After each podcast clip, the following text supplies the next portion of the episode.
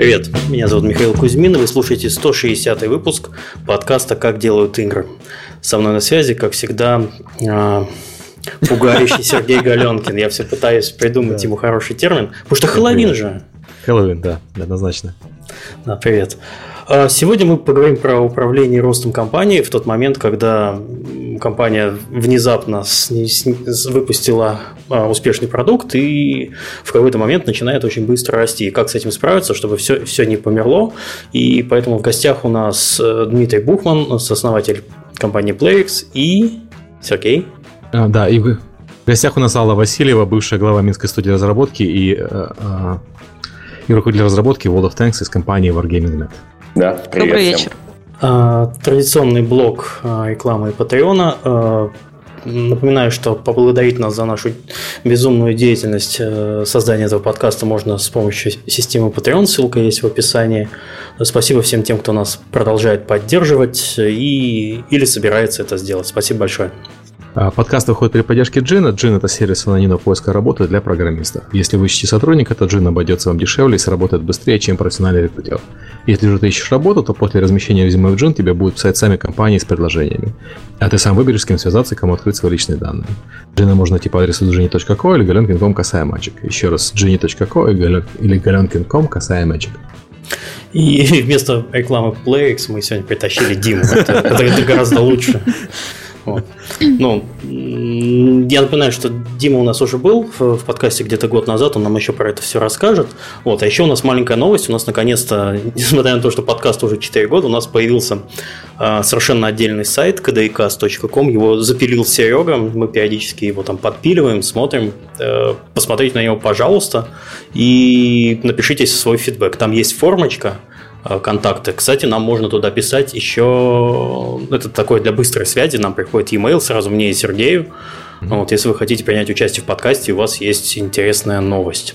Да, мы постараемся потихоньку все подкасты переводить с моего личного блога сюда. То есть пока что идет дубль, и он некоторое время еще будет идти, но вы потихоньку заносите новый адрес э, в закладке. Ну и понятно, что большинство людей на самом деле по статистике нас слушают через iTunes.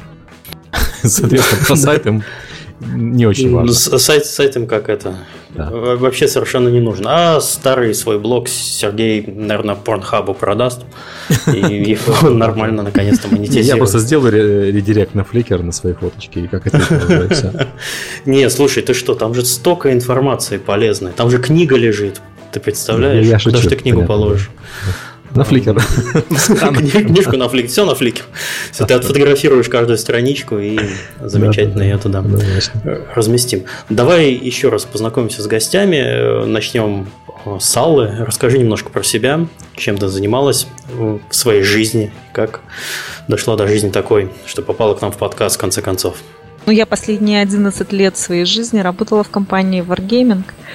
Я пришла туда. Звучит вообще как проклятие. Да. Подожди, что так грустно? О, тише, тише, тише. Что, ну, что значит проклятие? Нет, все замечательно, потому что я пришла туда в июне 2005 года. А, тогда в компании было всего лишь 22 человека. Вот. А сейчас в компании где-то в районе 5000 человек. Вот, то есть за это время а, на самом деле я получила абсолютно бесценный опыт как разработки игр с нуля, так и управление, управление а, в быстро растущей компании. Поэтому, mm-hmm. наоборот, я считаю, что это, наверное, самые счастливые годы в моей жизни. Ну, получается, это не пришла... грустно. Да. Э, Wargaming буквально за несколько, ну, совсем незадолго перед началом взрывного роста. Ну, не то, что незадолго, нет. Мы несколько ну. лет... Э, я успела выпустить 4 игры до того, как был взрывной рост. Ну подожди, а, э, если правильно Что помню... это за игры были? Может быть, кстати, вот не все знакомы с историей Wargaming, но может ты немножко расскажешь? 2005 а, год это был да. как раз незадолго до того, как вы подписались со Square Enix, или я могу ошибаться? Э, незадолго, да. 2005 год это э, мы подписали с Акелой, и мы mm-hmm. делали пошаговую стратегию по братьям Стругацким «Обитаемый остров». А, вот. Было очень интересно, потому что а, Виктор Кислый раздал всем по книжке и сказал, пока не прочитаете, к разработке игры не допущу. Вот. А потом уже, да, мы подписали с Square Enix. А, нет, Нет, потом у нас был операция Багратион, а потом мы подписали со Square Enix и сделали игрушку Order of War. Это РТС была. Битва в Нормандии. Вот. А потом аддон к ней сделали. И только после этого у нас случились танки. Так что, в принципе, достаточно долгий длинный путь был до танков.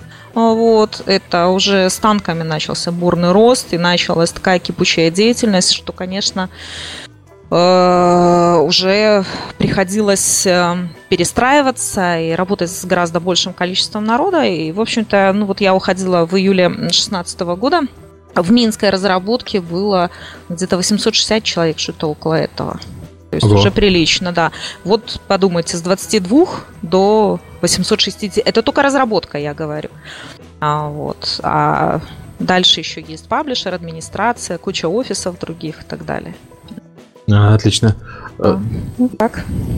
Я так понимаю, что Дмитрий, мы про Дмитрия уже немножко знаем, но давай еще раз представимся, потому что, возможно, кто не слышал подкаст а, год назад. Угу. А, во-первых, спасибо, что еще раз пригласили. А, в тот раз мы с вами очень интересно пообщались. Все нормально, все слышно? Да, да, да все слышно, да. Да, мне показалось что-то, хотел что-то сказать. Так, сегодня нет рекламы, поэтому я сам немножко про компанию очень кратко расскажу. На самом деле, рост компании начался еще год назад, когда мы здесь были. То есть мы тогда рассказывали про то, как мы работаем удаленно. И у нас был один продукт, Township, хитовый на мобильных платформах. За прошедший год компания, ну, в принципе, вообще за год много чего произошло. Мы продолжаем быстро расти. Мы запустили два новых продукта мобильных. Фишдом в декабре прошлого года и Gardenscapes совсем недавно, в конце августа. Оба продукта тоже стали хитовыми. И вот по мере того, как там, растет DAU наших игр, э, у нас также компания в численности продолжает расти. Конечно, цифры совсем не такие большие, как у Wargaming, и у нас, в общем-то, и нет такой цели. Я надеюсь, что а, ну, мы тут это отдельно, наверное, мы сегодня об этом поговорим, там, какой должен быть рост, там, сколько должно быть человек, но э, мне кажется, что год назад нас было там 200 с чем-то, точно не помню. А сейчас в компании 440 человек. Ну вот. Кошмар. Мы замучились, достаточно... мы замучились цифры обновлять каждый раз в рекламу. Да, но я только хотел сказать, достаточно быстро э, каждый месяц растет. Причем, ну вот я потом расскажу, что мы по этому поводу думаем. Но пока, пока рост продолжается. И не знаю, сколько это будет через полгода или через год. Но посмотрим. А, собственно, вот, вот так. Мне кажется, очень интересная тема. И у меня сейчас, у нас вообще в компании, мы про это много говорим. То есть я думаю, что будет интересно поговорить. Ну и вот опыт Аллы и Wargaming mm-hmm. уникальный. Да? То есть компания, которая там прям уже тысячи человек. Я хотел просто еще раз рассказать, почему мы выбрали эту тему. Мы обычно говорим с разработчиками Индии о том, как бы добиться успеха и что необходимо делать, чтобы игра стала успешной, но мы никогда не задумывались о том, что же случится, когда, когда игра на самом деле станет успешной. Не дай бог, Серега, потому что вы представляете, что вас ждет. Сегодня такое пророческое. Не делайте, пожалуйста, успешные игры. Иначе ну что ждет? Ну что, ну что вы пугаете так, ребята? Что ждет? Ждет просто больше работы и все. Не надо этого бояться. А вот ты представляешь, что большинство людей лезут вообще в игровую индустрию для того, чтобы вообще больше не работать. И сделал хорошую игру и сидишь там, почиваешь на лаврах. Но тут, может быть, попробуем развеять этот как раз миф, потому что это на самом деле вообще совершенно не так. Да, как ты сделал успешную игру, если мы говорим про фри-то-плей игру, то там после того, как ты запустил, начинается еще более сложная и тяжелая работа по поддержанию, поэтому это точно вот не, не, не тот бизнес, где запустил, и можно можно расслабиться. Да, ну а, а если там в первые дни человеку капнуло там на счеты на количество денег, и ему хватает, конечно, можно больше ничего не делать. Но таких, наверное, мало. Остальные все пашут. Но это даже не про бизнес, это какая-то да. другая цель. Да, это хобби. Не, ну есть такие примеры, когда Конечно. разработчики сделали игру и пропали, например, там э, печально известная Э, Hello Games, э, разработчики No Man's Sky, которые недавно объявились, когда их твиттер сломали. И есть пример, когда разработчики Индии, вроде создатели Stardew Valley, заработали много миллионов долларов, там, или создатели Undertale, но так и не наняли никого, и до сих пор даже локализацию не сделали, и вот видите. не Вот. И как бы я не, не хочу отнимать, то есть понятно, что у каждого человека свое видение тому, чем он хотел бы заниматься, и некоторые действительно хотят заработать просто денег и, и не париться по этому поводу. Но я подозреваю, что у любой компании, которая делает особенно онлайновую игру, у нее есть обязательства перед, перед игроками. Да. И, соответственно, чтобы, когда игроков становится больше, компании волей-неволей нужно расти, чтобы эти свои обязательства перед игроками выполнять. Я бы не сказал, что нужно обязательно расти, да, то есть нужно их выполнять, да. Там нужно расти или не нужно расти, это уже вопрос оперирования. То есть зависит от того, какие задачи стоят. Ну, то есть надо ну смотреть, да, я согласен. Да? Но, но, но, но действительно, и мы это тоже ощущаем. То есть у нас играет очень много игроков, и нам важно, какой будет апдейт, там, что происходит. И, то есть дело не только коммерческие вещи, но и вот есть такая ответственность. То есть, важно, чтобы люди продолжали играть, им нравилось, они туда инвестируют свое время и свои деньги в том числе. То есть это серьезная вещь. Так, Тёва, с чего начнем? Вот как бы подступиться правильно к этой теме? Может быть, начнем с момента, когда вот э, когда происходит понимание, что текущего количества сотрудников для, для текущей там текущего проекта или проектов не хватает. И ты ну, начинаешь... Я, я, я, знаешь так, я бы... Я, или еще чуть раньше. На самом деле понимание, что сотрудников не хватает, наступает тот момент, когда ты начинаешь делать проект, по-моему. Вот. А их всегда Хорошо, не ладно. хватает. Да, да, я, я тоже хотел сказать. Да. Ну, ладно, мне кажется, хорошо. нет такой компании, которая не ищет. Ну, там вопрос да. сколько, но все, мне кажется, находятся в поиске сильных. Совершенно людей. верно. А вот, кстати, да, давайте поговорим для начала, так для разогрева, о том, что какими критериями э, вы, как руководители, руководствовались при э, найме сотрудников в такие моменты? То есть вам было важно, чтобы, чтобы так сказать, тырку заткнуть э, в, в, в процессе, либо найти какого-то хорошего и прямо талантливого разработчика к себе в команду. То есть, либо, либо вообще все вместе.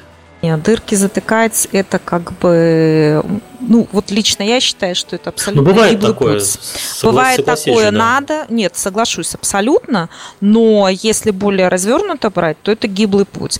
То есть э, многие думают, что, к примеру, э, сделать в два раза больше фичей, надо набрать в два раза больше людей.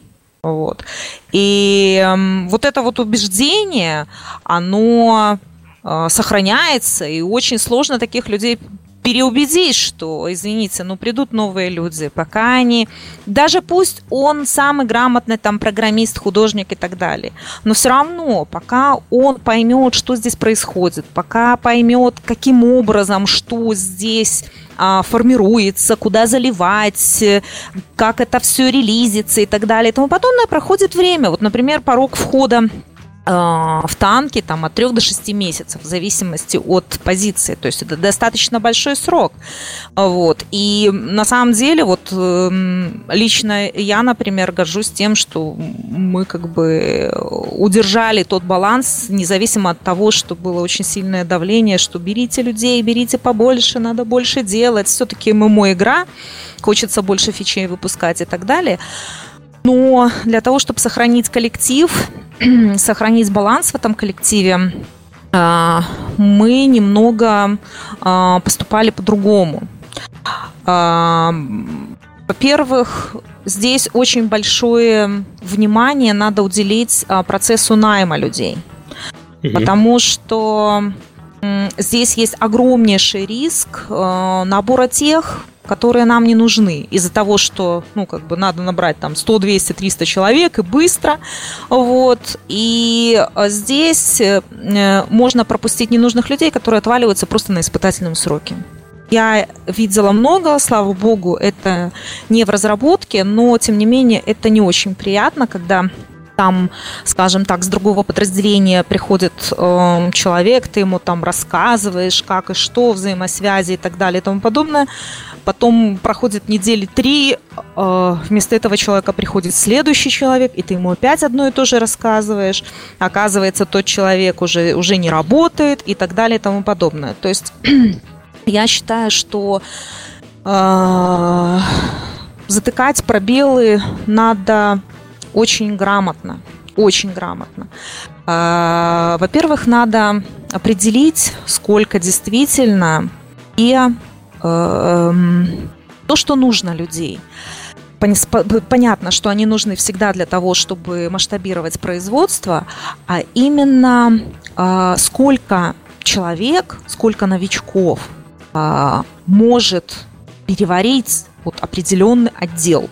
Если, к примеру, в отделе там работает ну, допустим, 5 а, крутых программистов, которые уже проработали энное количество времени и знают э, то, как делается, то каждый такой программист может взять два новичка, угу. к примеру, и обучать их, помогать их.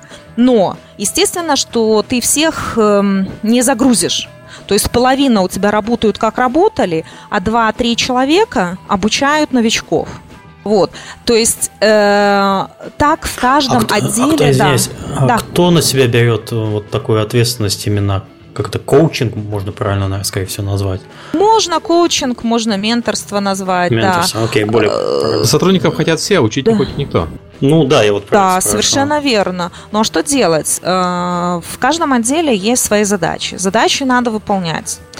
Э, поэтому, естественно, что ты вынужден все равно набирать людей у кого лучше получается рассказывать, тот, собственно, и занимается. Потому что не всем дано учить людей, не все могут объяснить э, там, про то, что они делают. Некоторым вот, вот они вот сидят и просто программируют или просто рисуют, рассказать ничего не могут. Да, вот. Угу. Естественно, но, но всегда, всегда в любом отделе есть люди, которые могут говорить. Пусть это один, пусть это два человека. Вот надо понять, кто это может делать. И только вот э, к ним когда уже вот этих новичков пристраивать, ну, можно так сказать. Угу, а, окей. Только а, так. Дим, Дима, у вас как такой процесс происходит? Да, значит, э, я так понял, что изначально вопрос был вот именно больше про затыкание пробел, потому что тема да, очень да. такая угу. обширная, тут легко да, быть да. В любое направление, когда начинаешь говорить. А, я думаю, что вообще по поводу затыкания, то есть это, наверное, происходит, я практически уверен, что любая компания, которая нанимает, ставит перед собой цель найти именно самых подходящих для нее людей.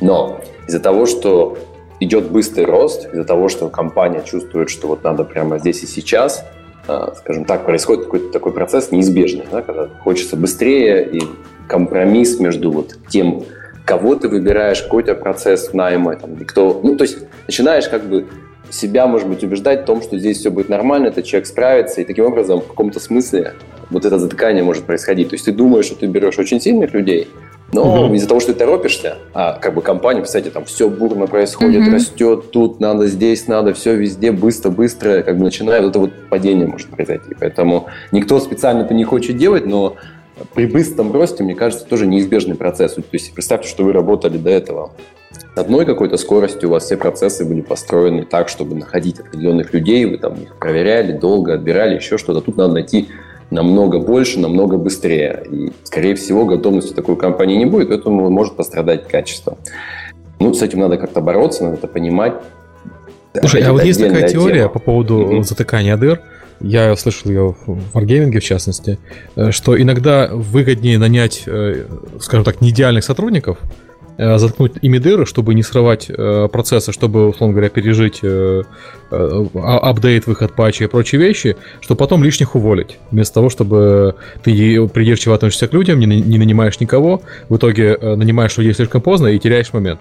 И вот э, пример с потерей момента, когда компания слишком придирчиво относится к сотрудникам, там известный, ну, притча в языцах на российском рынке, это Riot Games, которые вышли с успешным проектом, но российский рынок проворонили, потому что у них тупо не было кому работать на рынке. То есть все хорошо, отлично отличный продукт. Э, компания быстрорастущая, но из-за э, долгого найма не смогли э, на рынке занять подобающее место. Ну вот я, я могу сказать, можно, можно я скажу? Конечно, говори. Тем более был пример из Wargaming. Да, вот, вот, вот именно поэтому. А, значит, это, конечно, мне, например, очень странно слышать, потому что вот представьте себе ситуацию. А, допустим, Готовится патч. Все заняты делом. Все понимают, что надо делать. Ага. Кто-то придумал там набрать плюс там 50 человек. Хорошо, придут эти новички. В любом случае, часть сотрудников на них отвлечется, потому что люди не знают, что им делать. Абсолютно не знают. Вообще.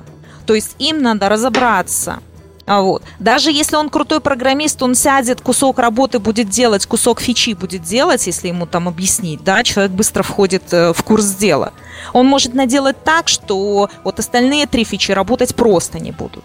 И если ну, вот нужно таким образом, адаптацию. абсолютно точно. И если таким образом вдруг резко вот добавить людей, э, которых некому обучать, случится коллапс. Это я точно говорю. Вот, потому что у нас было одно такое время, это, это страшно. Вот. Поэтому вот лично мое мнение, такого допускать ни в коем случае нельзя. Особенно в разработке и тем более в ММО. Когда ты в офлайне работаешь, то, конечно, ты можешь себе позволить там какой-то коллапс, ты можешь себе позволить там выйти позже и так далее. Но когда у тебя релизы расписаны и ты хочешь следовать этому графику, вот такой, эм, так сказать, затыкание э, людьми это делает только хуже продукту. И команде в том числе. И мотивации команды в, той, в том числе. Но мы, Алла, мы скорее не про то, что это плохо, мы скорее про то, что это и все равно это приходится так, делать. Чем, да. чем, чем не так. Да, да. А, вот э, я с Аллой согласен, что, например, позиция нашей компании, что так делать не надо. Да? Но да. это не, не, не, Но это не происходит. имею в виду, что она универсальная. Ну нет, я после того, что то, что сказал Сергей, он имел в виду, что если ты например, вообще никого не можешь найти, да, и там, в примере с Riot, я точно не знаю, какая ситуация, но если вот из-за этого, то да, это плачевно. То есть ты там такую планку поднял, что в итоге ты вообще ничего не сделал. Поэтому э, вот, вот для нашей, например, компании то, что было описано, не подходит, но при этом нужно еще решать задачи, которые есть, и жить в реальном мире. То есть нужно понимать, кого ты можешь найти, там, в какие сроки, как-то вот совсем с этим балансировать, и принимать правильные решения по итогу. Но в целом нельзя ни в коем случае, конечно, ну, на наш взгляд, скатываться к тому, что сейчас возьмем, ну, Алла тут все сказала, я согласен, Шапка, что шапками закидать это будет демотивация mm-hmm. там, для команды, обучение, там, взял, уволил, это все очень плохо и очень долго, это назад на самом деле оттягивает. То есть, но, но, но при этом нужно жить, вот понимать еще раз, что мне нужно сделать, и, и успеем ли мы это сделать с тем процессом, поиска, который сегодня в компании работает. То есть нужно здраво ну, на вещи смотреть и принимать решения. Потому что если никого не можешь найти, то эта проблема, ее надо тоже как-то решать. Может, неправильные параметры, может, да, еще соверш... что-то. Совершенно верно. Я хочу добавить, что ну, все равно процесс поиска, он а, не останавливается, и все равно есть варианты, где найти таких людей. А, не найдешь готовых, можно всегда воспитать, научить. Угу. Вот. Просто об этом э, эти моменты надо продумывать заранее. То есть либо ты понимаешь, что на рынке, на котором ты работаешь, э, еще есть куда копать, есть люди, либо ты понимаешь, что он уже все, и ты вполне можешь сделать ориентацию, например, на тех же студентов и обучать их, и когда-то они вырастут и будут у тебя работать. То есть все зависит от того, к чему ты стремишься и каков рынок. Вот и все. Я еще а, вот то, что ну, к изначальному вопросу, если возвращаться, про, про затыкание, хочу добавить, что то есть я сказал, что вот мне кажется, так происходит просто потому, что неизбежно компания начинает расти, ей нужно много людей быстро. А еще очень важный момент, что вообще больше людей совсем не означает, что лучше. есть, лучше, да. Вот это да, я согласна на все сто процентов. Ну да, есть э, знаменитая фраза: и... увеличение, увеличение числа разработчиков в два раза не сделает ваш проект в два раза быстрее. Да. Скорее да, всего, можно, это вообще более никак того, не можно, можно замедлить. Да, не, не можно, а скорее всего. То есть, если неправильно брать решение, то больше людей будет делать медленнее. Точно. Если там, да. команда Окей. меньше из баланса. Поэтому это так, это к тому, что про затыкание, про все Ну да, да, я, я, я, я привел пример Riot Games, я могу привести пример еще Вокстера uh-huh. киевского, который, наоборот, нанимал всех, кого только можно, О, давал да, большие деньги было... и, и в итоге обвалился по собственным весом, потому что не мог этими людьми управлять. Ну, вот, мы, собственно, и хот- хотим услышать, например, какие-нибудь, может, советы, что, что лучше вообще не делать, и, может быть, э, к какому-то выводу привести. Понятно, что да, лучше так не делать, но когда это происходит, что, может быть, как-нибудь углы срезать можно вот в, так, в, таком, э, в таком процессе? Это Какие когда? советы вот? Ну, вот когда, когда вот ты, резко значит, выросло, заткнули э, количество да, да, да. народа, ну, единственный совет это вот остановиться – и просто прошерстить того, кого мы набрали, как говорится. Угу. Вот. Оставить действительно тех, э, кто вписывается в команду, в компанию, вот, и расстаться с теми, кто вообще никак не подходит. Ну, то угу. есть э, вот так вот, чтобы оставить всех людей и сами они разберутся, это делать ни в коем случае нельзя. Это приведет ну, только к негативным последствиям, это точно. По опыту. Okay. Можно еще а, тоже вот, если я правильно понял вопрос, то что, что не нужно, что, как бы, какие могут быть ошибки? Вот быстрый найм, это, в принципе, и есть ошибка. То есть вот да. если ты быстро нанимаешь, то ты оказываешься в ситуации, что ты где-то что-то там, там, я грубо говорю, да, там заткнул что-то, и потом, а потом надо делать, и если ты уже в такой ситуации оказался, то надо делать, как Алла сказал. То есть надо останавливаться, надо анализировать, что получилось, и, безусловно, там, принимать решение, с кем компания не должна работать. Но вот совет, который можно дать из того, что мы сейчас тоже видим, то есть мы растем, это не просто для компании, то есть вот в два раза вырасти, там, с 200 там, до 400, угу. условно. Это, это большой стресс для компании. И вот быстрый найм это вообще очень тяжело. То есть мы там, как бы осознанно пытаемся там, биться с тем, чтобы планка ожиданий от тех людей, которые приходят, она не то чтобы даже не падала, мы ее пытаемся поднимать вверх. Да? То есть мы хотим, чтобы люди приходили, которые компании действительно там подходят, которые очень сильные, потому что иначе с этим ростом просто не справиться. То есть если придет очень много человек новых в компанию, которые их всех надо обучать в любом случае. И не только даже да. обучать, надо, правильно сказать, надо интегрировать. Если вы берете там, профессионалов, они уже умеют делать, но они э, не работали в вашей компании, они не знают культуру компании, там, как принимаются решения и так далее. Поэтому на интеграцию входят значительные силы. И со стороны человека, и со стороны компании. Поэтому а, вот быстрый найм, вот такой вот, он, он и приведет к куче вот проблем. В каком-то смысле лучше, лучше медленнее делать, да? лучше где-то отставать, а где-то тебе не хватает, что-то медленнее получается, чем вот слишком много, тяжело, потому что будет очень сложно.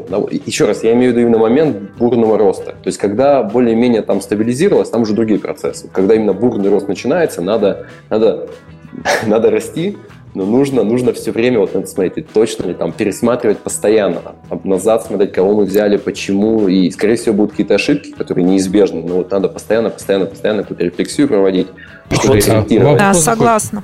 Вопрос, ты понял вопрос про культуру, когда у тебя приходят э, новые люди, и их надо интегрировать в культуру и в процессы и, и прочие вещи. А вот э, что делать с, как раз э, с неизбежным процессом изменения культуры компании по, по мере роста? И как бы некоторые вещи, они объяснимы просто логистически. У нас маленькая команда, где все со всеми говорят, 20 человек это работает, 200 человек уже не работает, просто потому что невозможно всем, со всеми поговорить, слишком большое количество разговоров нужно. А другие вещи бывают там, у нас компании ценности вот такие, мы семейная компания. А, ну, как только компания вырастает, оказывается, что появляется там, предположим, много молодых людей, которые уже не семейная компания, которые, условно говоря, там, Хэллоуин для детей превращается в студенческую вечеринку на Хэллоуин. Условно. Вот э, что с такими вещами делать? Потому что я так понимаю, что многих сотрудников старых изменения культурные, они могут быть ну, могут быть для них больше, более значимыми, чем э, просто наличие новичков. Да, я приходил, например, в маленькую уютную компанию, хотел делать маленький проект, хотел какие-то, вот у него были какие-то ожидания, а потом компания выросла и все поменялось именно вот в культуре. Да, делать бездушный фритуплей теперь. Да, ну Wargaming тоже когда-то был маленькой семейной компанией, вот, и перерос в большую корпорацию. А, наверное, вот эм, самый сложный и болезненный момент – это для многих людей, а, для руководителей и для работников было перестроиться с формата семейная компания в компанию а, коллег и единомышленников. Вот это было очень тяжело, потому что не все люди могут работать в большой компании. Особенно тяжело тем, для кого вот эта э, компания первое место работы. То есть им кажется, о, я с ним там пиво пил, это мой друг, а как же, как же я теперь его уволю, или как мне его там переместить на другое место, он не справляется, как мне ему это сказать. Вот это очень тяжело морально. Это вот э, самый первый этап перехода из семейной компании в корпорацию. Вот. Увольнять тяжело только первых 100 человек, наверное. Потом да увольнять без, вообще без, не без, тяжело. Без Первого человека тяжело, потом нет. Первый нет. раз как маленький. сказал, увольнять не тяжело, отлично. Увольнять не тяжело на самом деле, потому что э, ну, это же не, не происходит так э, в один момент, правильно? Вот. Ты же с человеком... Мне кажется, увольнять всегда тяжело. Разговариваешь. Это необходимо, увольнять это тяжело. А почему, кстати? Вот, не знаешь, знаю, мне не тяжело. Мне, мне кстати, очень тяжело. У меня всегда было такое ощущение про, про увольнять людей, что когда ты увольняешь чек, ты же увольняешь не потому, что, ну, обычно, большей частью, по крайней мере, ты увольняешь не потому, что чек плохой, а потому что он не подходит к этому месту, и место не подходит к нему. И когда ты чек увольняешь, он, ну, с большей долей вероятности найдет себе место лучше, где он будет более применим и успешен, чем вот здесь, где он не выполняет свои действия и, соответственно, сам же от этого тоже страдает. И главное, чтобы человек понимал, за что его увольняют. Вот это самое главное, я считаю. Когда ты ему объясняешь, чем он не справился, и даешь ему там, еще работая в компании, время на то, чтобы он достиг, а потом он сам понимает, ну вот не смог, не вытянул, то вы знаете, увольнять тогда просто. Человек понимает, ну да, действительно, я как-то вот не для вашей компании. Вот, вот и все. Поэтому у меня такой опыт был, поэтому я и говорю, что мне увольнять просто. А. Ну, слушай, как раз вот к Диме вопрос. Вот, э, вот Алла сказала, что типа ты уволил человека, а, или Сергей сказал, что уволил человека, он нашел себе более удобное место. Вы понимаете, что игровая индустрия и вообще скиллы, которые люди приобретают в ней, они ну, чаще всего не, ну, не проецируются на другие области деятельности. Там есть своя специфика. И вот Playrix, он в Вологде находится, и, по-моему, в Вологде больше нету компаний игровых. Я прав, Дим? Так, тут прям 10 вопросов разных у меня. Ну, то есть я хотел... я их запоминаю. Окей. А, Начнем с того, что компания у нас распределенная. То есть у нас не... Ну, я просто взял час, например. Допустим, вы Нет, ну это важно, ну просто... То есть человек может работать где угодно. Там, у нас есть там офис в Вологде, есть офисы в других городах, и там еще много людей. В общем-то, мы эту рекламу каждый раз отдаем. Работать можно откуда угодно, это такие есть. Так, это первый момент. Второй момент по поводу увольнения. Значит, я просто добавлю, что когда я сказал, что тяжело увольнять, э, вот почему нужно увольнять? Тут Сергей сказал все верно. Я тоже считаю, что если э, человек как бы не на своем месте и непонятно, как ему в этой компании развиваться, и компания это не видит, то вне зависимости от того, там, ну, то есть результаты не какие-то не те, нужно расставаться, это абсолютно правильное решение, которое нельзя затягивать, потому что оно точно, ну, а, а, это не нужно ни компании, ни человеку. Но когда я имел в виду сложно, потому что это беседа, и все остальное, это в целом, как бы еще раз, на компании это необходимо, в целом это как бы тяжелый, просто психологически. Это человеку сказать что-то такое, да, ты его готовишь, там, в хорошем смысле, человек знает, но если человеку интересно то, что он делает, он старается, но по какой-то причине не получается, то все равно это, это сложно. И необходимо. Этот работник был уволен под мягкую классическую музыку. Не, я просто о том, что я не считаю, что легко. И как бы я, например, у нас много менеджеров, я понимаю, что для них это решение, вот там сказать, что это нужно сделать, оно тяжелое. Просто потому что ты работаешь с этим человеком, ты стараешься. Ну, это так, это не важно. Ну, как раз э, семейный подход вот такой. Хорошо, что если, я так понимаю, культура у вас сохранилась такая. 400 там, там чем-то человек и 4000 – это порядок общается. Поэтому, конечно, у нас подход совершенно другой. Если бы было 4000, может, я бы тоже сказал. Не знаю.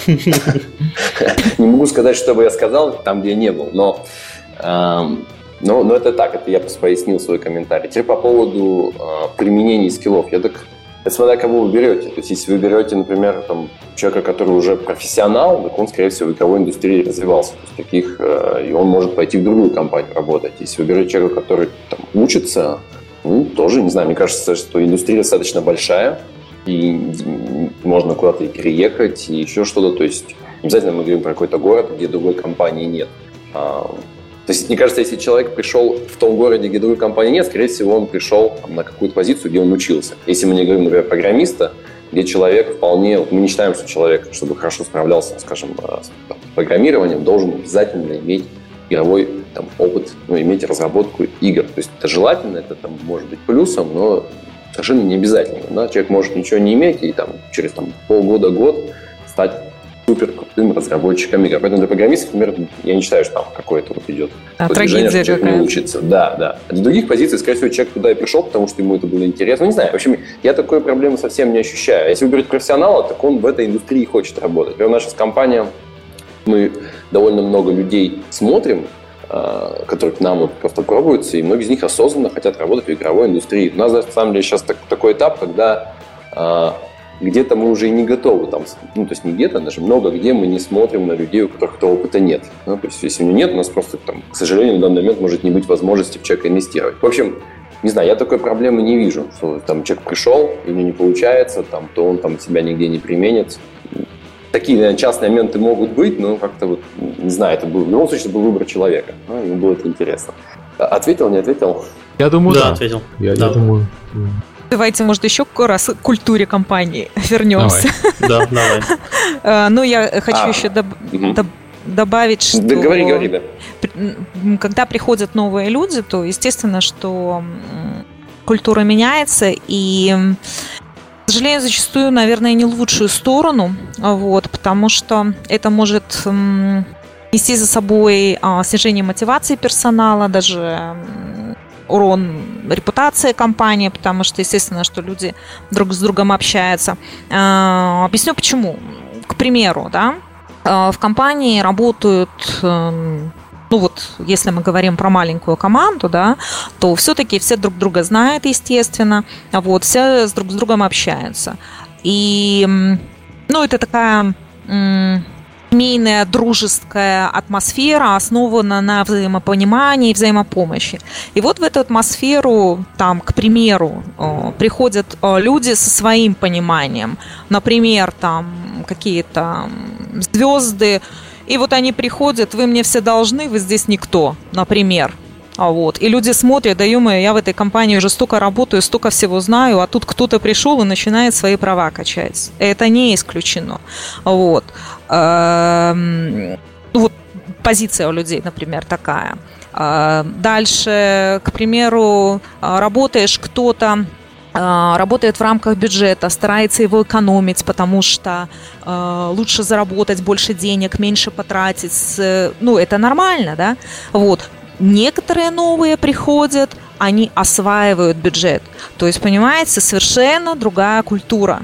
И вот, честно говоря, при найме на работу я бы очень большое внимание уделяла еще вопросу вообще, эм, какой человек, человеческие отношения, вообще его жизненные принципы. Это очень важно. Это как, э, знаете, бочка с медом. То есть вот она стоит, вот все в ней хорошо, но стоит туда ложку дегтя добавить, и все, это уже не бочка меда. Так и здесь, в большой компании. Если есть люди, которые э, правильные, генерят правильные вещи и так далее, и туда добавить, ну, скажем так, не подходящих с другой культурой людей, то, естественно, э, они начнут вокруг себя вот э, эту другую культуру распространять. Поэтому тут тоже нужно держать такой вот э, баланс. Хотим мы сохранить культуру, которая вот у нас была в компании, значит, мы не берем к себе не тех людей. Хотим мы ее немножко изменить, значит, мы берем тех людей, которые могут привнести что-то новое, но не кардинально поменять эту культуру. Все равно она поменяется, это понятно, потому что компания большая. Но главное, чтобы не, не кардинально потому Знаешь, что вот э, это очень тяжело. Угу. Хороший вопрос, потому что ну, я в Эпику замечал, здесь э, очень большая часть собеседования отводится именно на психологическую совместимость человека да. с, э, с другими людьми, с которыми ему предстоит работать. Потому что вот пример, который ты описала, это пример на самом деле типичный, я могу просто его подать с другой стороны. Приходит человек, который меня же наняли здесь, чтобы делать работу, меня наняли вот эту, угу. это, эту вещь улучшить. Я прихожу здесь, а здесь все неправильно. И я да. улучшаю, да. Совершенно я... верно. Разные, разные абсолютно случаи бывают. Э, бывают э, нет, приходит человек с кучей знаний, вот хочет улучшить, и они действительно вписываются, потому что он по сути своей, ну, подходит под культуру компании. Вопросов нет. Но вот когда э, приходит э, совершенно с другими жизненными принципами, вот я бы сказала так, то вот mm-hmm. это вот уже тяжело. И когда да. таких людей много, уже тяжело в компании работать. Да, я согласен. То есть вопрос не, не квалификации. А нет, нет, я, нет. А вопрос именно психологической совместимости. То есть квалифицированный да. специалист, который работает руководствуясь теми же моральными принципами, что и существующая команда, с ней сработается, даже если у них будут конфликты на почве того, как, как надо делать, потому что они э, найдут общий язык. А если да. у них э, конфликты на, на уровне психологической несовместимости, то, конечно, будут вот ситуация, как ты описала. Да, еще я могу примеры э, привести, например, ну, это тоже касается, наверное, на стыке профессионализма и культуры. Значит, э, есть, скажем так, люди, которые ориентированы на результат. И, а, значит, когда, ну, скажем так, подчиненные а, рассказывают какие-то а, причины, почему не достигнут такого результата, предлагают какие-то варианты, то есть человек э, смотрит, что да, люди действительно думают, достигают, э, ну, приходят к единому мнению, достигают результата, так? Есть второй вариант. А, значит, те же подчиненные приходят, рассказывают, э, почему нельзя добиться результата, что они предлагают, а там руководитель, начальник отдела, неважно, просто новый человек. А мне не, мне не важно вообще ваше мнение. Я хочу, чтобы вы сделали вот так. Вот вам, пожалуйста. То есть, ну что, и что делать этим людям? Вот. То есть, ребята проработали, ребята думали, ребята, ну, рассказали детали, а, а, а оказывается, что их мнение вообще не важно. Все. У, у людей ломается, можно так сказать, психика. То есть у них снижается мотивация. Их не хотят слушать. Вот вам, пожалуйста, различная людская культура. Угу. Ну и, и как они будут работать после этого? Ну, раз придут, скажут, второй раз придут, скажут, а третий уже не придут. Уже подумают, да, нас все равно никто не слушает, зачем я буду идти? И все. А, такой, давайте пойдем чуть дальше про, от культуры. Угу. Мы, мы, в принципе, вкратце обсудили вопрос, но вот вопрос балансирования роста и продуктивности.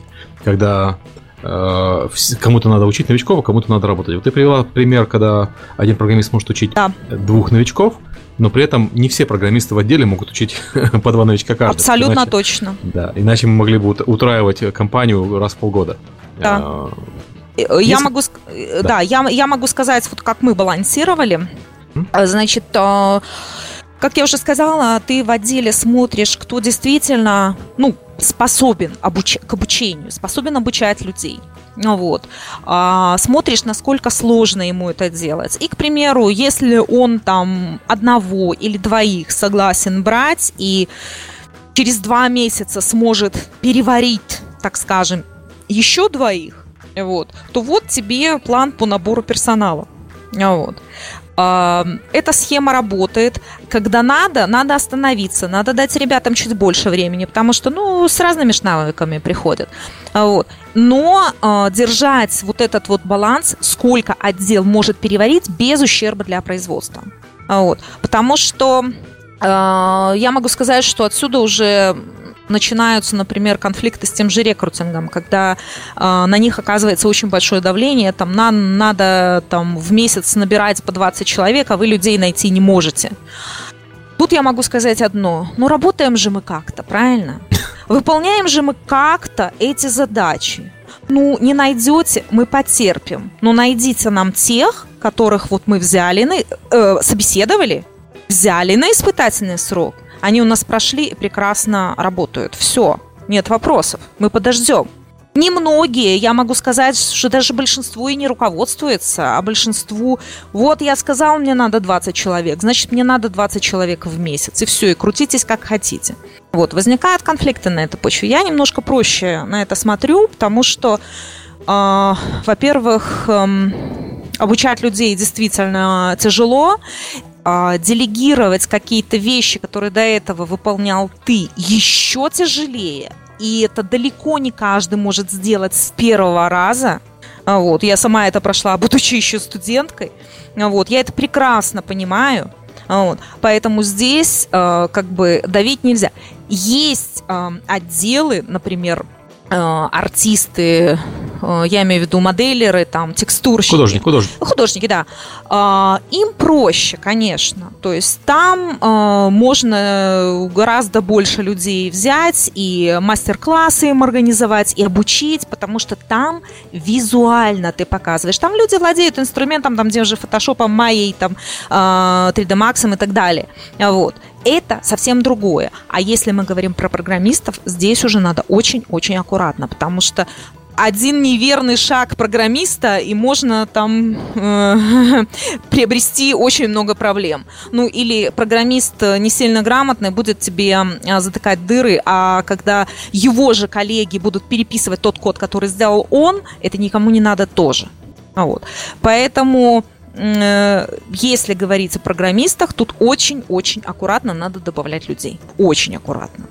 Ну, и Цена ошибки высокая да. получается. Да, да, цена ошибки очень высокая, и программисты, конечно, эм, такие специфические люди, которые обучают очень-очень тяжело.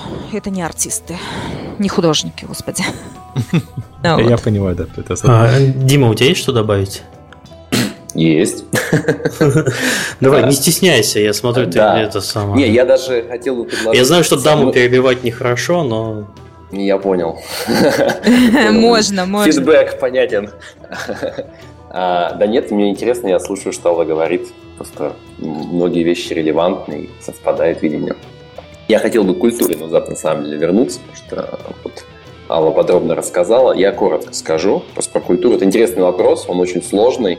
Опять-таки, то есть вот была одна культура, и тоже не- проблема неизбежна. Начинается рост, что-то меняется. Сохранить культуру прямо один в один невозможно, и должны быть какие-то решения, которые компания хочет принять, потому как, э, как она хочет меняться. И я не знаю, какие тут правильные решения. Тут нет правильного, зависит от компании, там, от ее целей и прочего-прочего. Я хочу сказать, вот как мы для себя сейчас видим. Мы быстро растем, но к чему мы стремимся? То есть мы понимаем, что вот совсем сохранить ту культуру, которая была, например, там, когда у нас было в два раза меньше человек, в принципе, невозможно. То есть есть какие-то совершенно там, ключевые вещи для нас, скажем, стремление к качеству, ну, такое как ДНК, что ли, компании, где, э, которое нас очень важно, и мы хотим сохранить. Но какие-то вещи, как мы работаем, да, там, размер команд увеличивается, и от того, что они увеличиваются, все равно что-то меняется. И какие-то изменения, в общем, происходят. И там Алла правильно сказала, что эти изменения часто, если они правильные, они могут быть, они могут быть в плюс, потому что могут прийти новые люди, которые принесут что-то именно новое, если, то есть в хорошем смысле добавят культуру то, чего не было. А, при этом вот наш подход, то есть мы, э, я вот слушаю и понимаю, все-таки нас в 10 раз меньше, чем э, там, людей, чем Wargaming, и мы действительно по-прежнему пытаемся мыслить как компания, там, не знаю, какое слово, небольшая. То есть мы везде к себе пытаемся относиться, как мы небольшая компания, и как у нас должны работать все процессы, чтобы это было максимально эффективно. Потому что мы небольшая компания, мы должны сделать так, чтобы вот каждый человек нашей компании, он действительно создал какую-то ценность, и не было такого, что есть какой-то человек, который, вот, ну, там, условно, там, вот он работает, не работает, особой разницы-то и нет. Когда у тебя, там, скажем, очень много человек, там роль каждого человека размывается, опять-таки, неизбежно. Вот мы стремимся к тому, чтобы она максимально сохранялась, чтобы каждый человек, вот, понятно, что когда компания 10 человек, там каждый очень важен. Когда в компании 1000 человек, там другая ситуация. Вот мы стремимся к тому, чтобы она оставалась максимально близко к тому, когда каждый что-то делает. И это, это вот такое решение, и когда ты его принимаешь, например, опять-таки, кто приходит в компанию, очень важно. И сейчас, когда мы производим набор, помимо профессиональной компетенции, в общем-то, это все делают, но мы на это обращаем там супер пристальное внимание. То есть, кто приходит в компанию, какой это человек, какая у него культура, будет ли он вписываться там, в нашей компании, и э, где-то мы можем разрешить для себя там, попробовать человеком, который немножко, может быть, отличается от того, как мы привыкли, потому что мы понимаем, что вот с изменением компании такие люди все равно должны появляться, и возможно, что они принесут что-то в плюс. Но тем не менее, мы это очень смотрим. А вот как, Дима, определить культуру человека, который приходит в компанию? Ну, то есть, это же не дело одно, од- одного собеседования, двух собеседований, трех собеседований. Как э, Есть, понять? э, ну да, любые вещи, которые мы делаем там на этапе вообще, там, отбора, это все как бы такой, да, вот ГЭС. То есть ты там пытаешься догадаться, что будет, но реально, э, опять-таки, какой-то процент ошибок неизбежен, когда ты сильным людям, которые тебе подходят, говоришь нет, и тем, кто, например, на самом деле не должен быть, ты говоришь да, потому что слишком мало информации, и принимаются такие решения. Мы это делаем, у нас все в компании базируется на таком, вот я говорю, там, когда я с кем-то общаюсь, я вижу на здравом смысле. То есть я не знаю, как можно проверить культуру, кроме как вот если пообщается несколько человек а, с новым человеком, и мы знаем, что те люди, которые общаются, у них с культурой все в порядке, то есть это люди, которые представляют культуру компании, если каждый из них говорит о том, что вот тот человек, с которым я общался, мне он комфортен, я чувствую, Мгм. что все будет нормально, вот так мы просто определяем, что, скорее всего, с культурой все будет нормально. То При есть самый этом- простой совет это опросить всех, с кем он общался на предмет комфортности в общении. То есть, если с кем- это уже очень важно на самом деле получается. Если человеку комфортно с ним общаться, скорее всего, они сработаются. Даже вот не только определить, с кем общался, а построить такой процесс, чтобы обязательно общался там не один и не два человека именно mm-hmm. для этой цели в том числе. То есть мы так и делаем. То есть нам важно, чтобы и вообще любые решения по найму, как и многие другие решения в компании, должны приниматься группой людей. То есть ни один человек не должен там иметь финальное, там, там мы его берем там и все, да, или мы его не берем. То есть должно быть, мы, мы везде приходим к консенсусу, это всегда мнение всех людей, кто каким-то образом, там, не знаю, смотрел тестовое задание, проводил интервью, даже по тестовому заданию mm-hmm. можно посмотреть, как человек пишет, да, там, и у тебя какое-то ощущение от того, какая у него культура складывается, или как человек, знаю, резюме у него что написано, или там, какое у него CV, ну, там, а, о себе. То, есть, я понимаю, что вы есть... задействуете людей, которые будут с ним работать все в итоге. В том числе, да, обязательно. обязательно. Все, у вас это... так же, по-моему. Да, да, у нас такой же подход абсолютно. И, и, и, а мы много так что делаем. То есть много, когда мы определяем, что там что-то хорошо или плохо, вот, которые вещи, они все субъективные, и у тебя нету прям измерения, да, там, что такое культура, там, это, это, это, это, это. Люди все разные, так нельзя. Но вот когда у тебя группа людей, вот таких вот, которые с ним будут работать, говорят, что мне кажется, все нормально, я верю, что у человека получится, с точки зрения культуры, да, и что он впишется, вот, значит, высокие шансы. А, ну, потом человек приходит, и, может быть, что-то и не пошло. Ну, например, ну, скорее всего, опять, что-то не пошло, нужно посмотреть, почему не пошло, может, потом исправить, что в следующий раз получилось. То есть вот так, это очень важно. Я когда говорил про найм, вообще говорил о том, что нужно быстро не намать, это в том числе, вот, потому что есть люди, которые, может быть, они не подходят, они подходят по культуре, надо отказывать. И вообще надо как бы, у нас такое правило, сомневается кто-то, надо отказывать. То есть э, сомневаешься, не бери. Да, надо Нет, все правильно. когда ты веришь. Да, в том числе, смотря на то, как человек пишется в той культуре, которая будет. Ну, это вообще, в общем, про культуру вот так. То есть мы далеко для себя путь выбрали, и в этом плане, да, мы сейчас растем, но вот нас этот вопрос как бы беспокоит. То есть мы понимаем, что вот с этим ростом что-то меняется неизбежно, да, и не все изменения нам нравятся, там мы не хотим, чтобы какая-то бюрократия возникла, какие-то там сложные уровни менеджмента, когда какие-то вопросы начинают согласовываться вместо того, то есть все понимают, что надо делать, но почему-то, чтобы это сделать, нужно там потратить непонятно сколько-то времени. То есть все вот такие вещи, которые ну, там, не знаю, с ростом становится тяжело, да, вот как бы чем больше людей, тем сложнее всем этим становится управлять. То есть мы стремимся, вот, мы растем, но мы стремимся максимально и все процессы в компании построить так, чтобы вот, я говорю, как будто компания небольшая, да, все должно быть очень быстро, все должно быть очень прозрачно, все должны понимать, там, кто и что отвечает, там, минимальный, там, максимально плоская структура и так далее. То есть это, это просто про культуру. Вот, могу еще немножко про продуктивность сказать, если не слишком Давай. долго да, Да, да, конечно. Про продуктивность тоже вопрос вот я, я только дополню, опять же, там, и конкретную вещь сказал, я согласен там, с программистами, одна ситуация, с художниками, другая ситуация, вот она все везде смотреть. Но в целом, вот опять-таки, больше, я уже говорил, больше не лучше. То есть где-то можно добавить людей, и вообще, еще раз, продуктивность упадет. Так получилось. Да? Ты, причем, причем, может быть, и сильные люди пришли, но если ты не очень понимаешь, как распределить задачи так, чтобы эти люди эффективно работали в команде, то можно создать только хуже. Вот там человек пришел, и ему нужно чем-то заниматься. И может так получиться, что ну, в общем, он занимается чем-то, что только как бы хуже делает. Плюс он новый, плюс его надо обучать, там отвлекается тот человек, который умеет делать эти задачи. Знаете, когда бывает, приходит какой-то человек новый, и ты чувствуешь, что я бы лучше уж сам это сделал. Ну, ты там столько времени потратил, объясняя что-то. И, ну, хорошо, когда ты объясняешь тому, кто в компании останется, все нормально. Но бывает вот ну, сложный момент. То есть надо понимать, где действительно нужно, да, где там не нужно.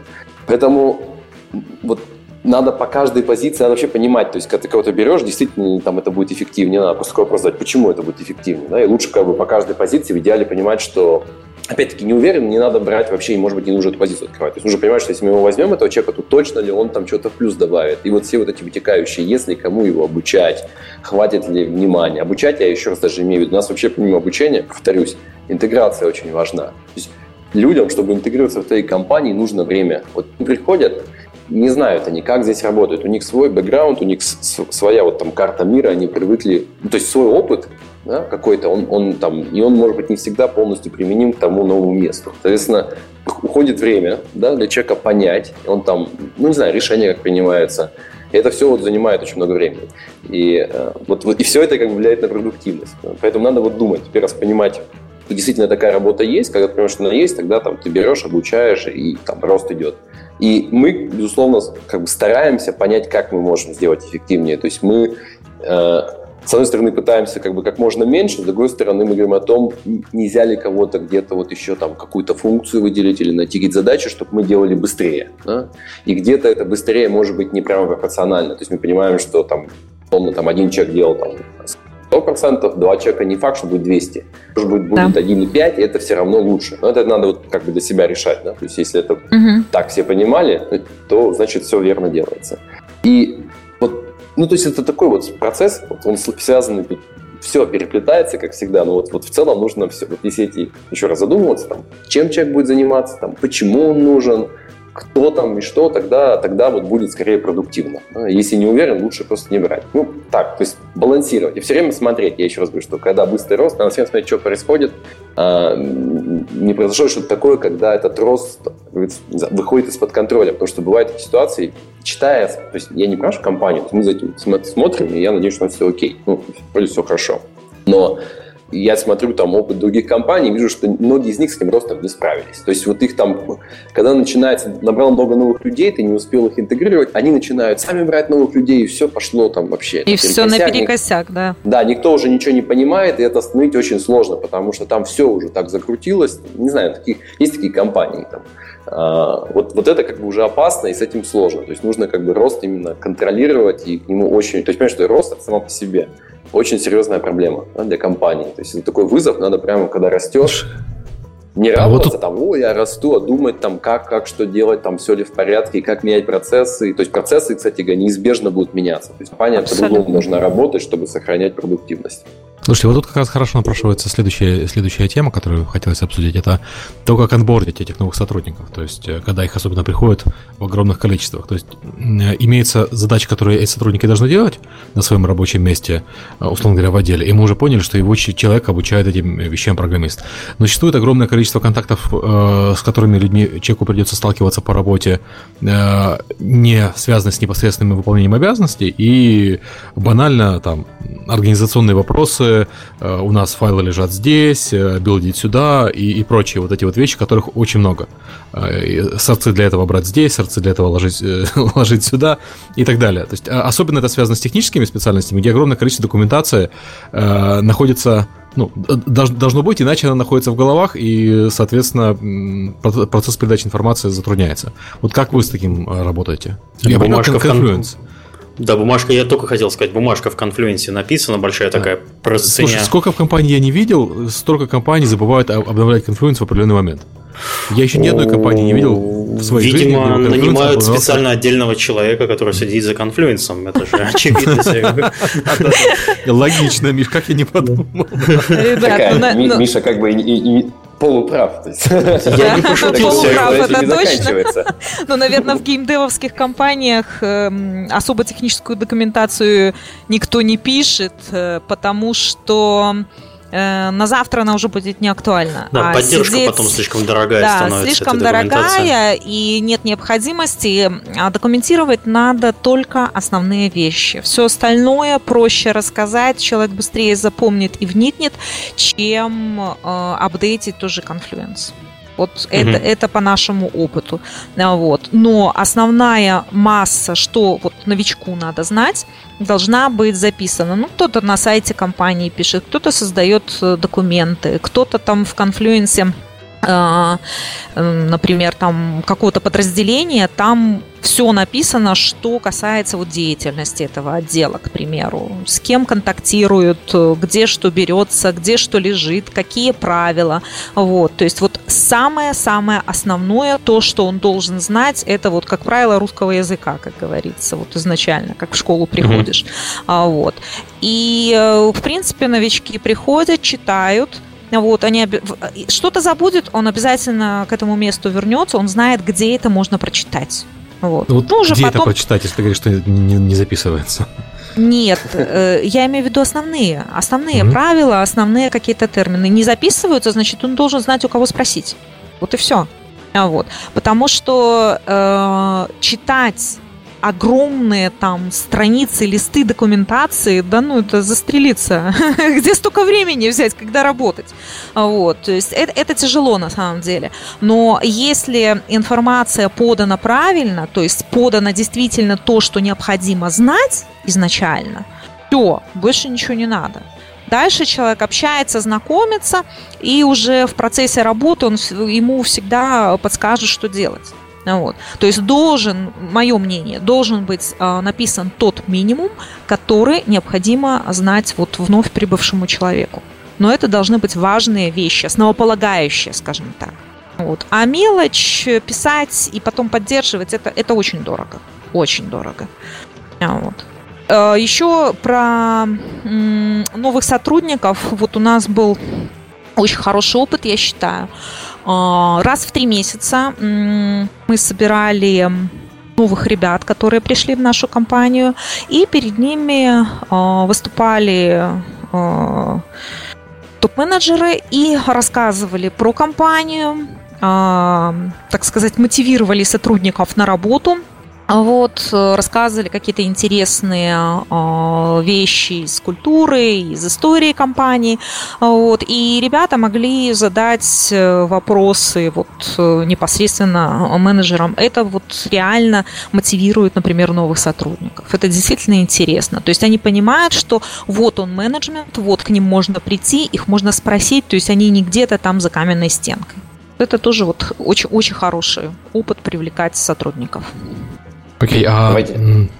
всякие вопросы утилитарные, там, я имею в виду, там, отпуска, э, порядок э, командировочных и прочие вещи. Вот это, это хотя бы на конфлюенсе у вас или тоже надо спрашивать? А, э, на самом деле а, за это все отвечают у нас HR.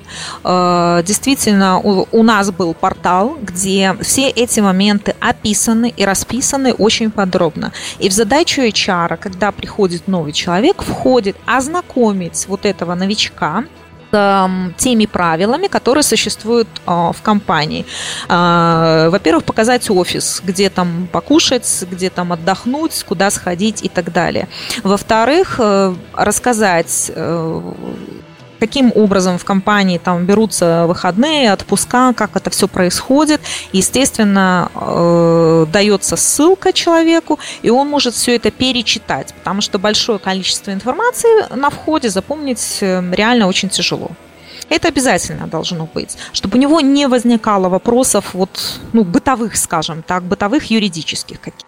Вот. Он должен знать, к кому ему обратиться. Вот. И все. Прекрасно, прекрасно работают. Окей, а Давайте у вас как-то, да, у вас же удаленных много людей. Много. А, так, вообще про вот э, про, про адаптацию, да, про ориентацию, про онбординг.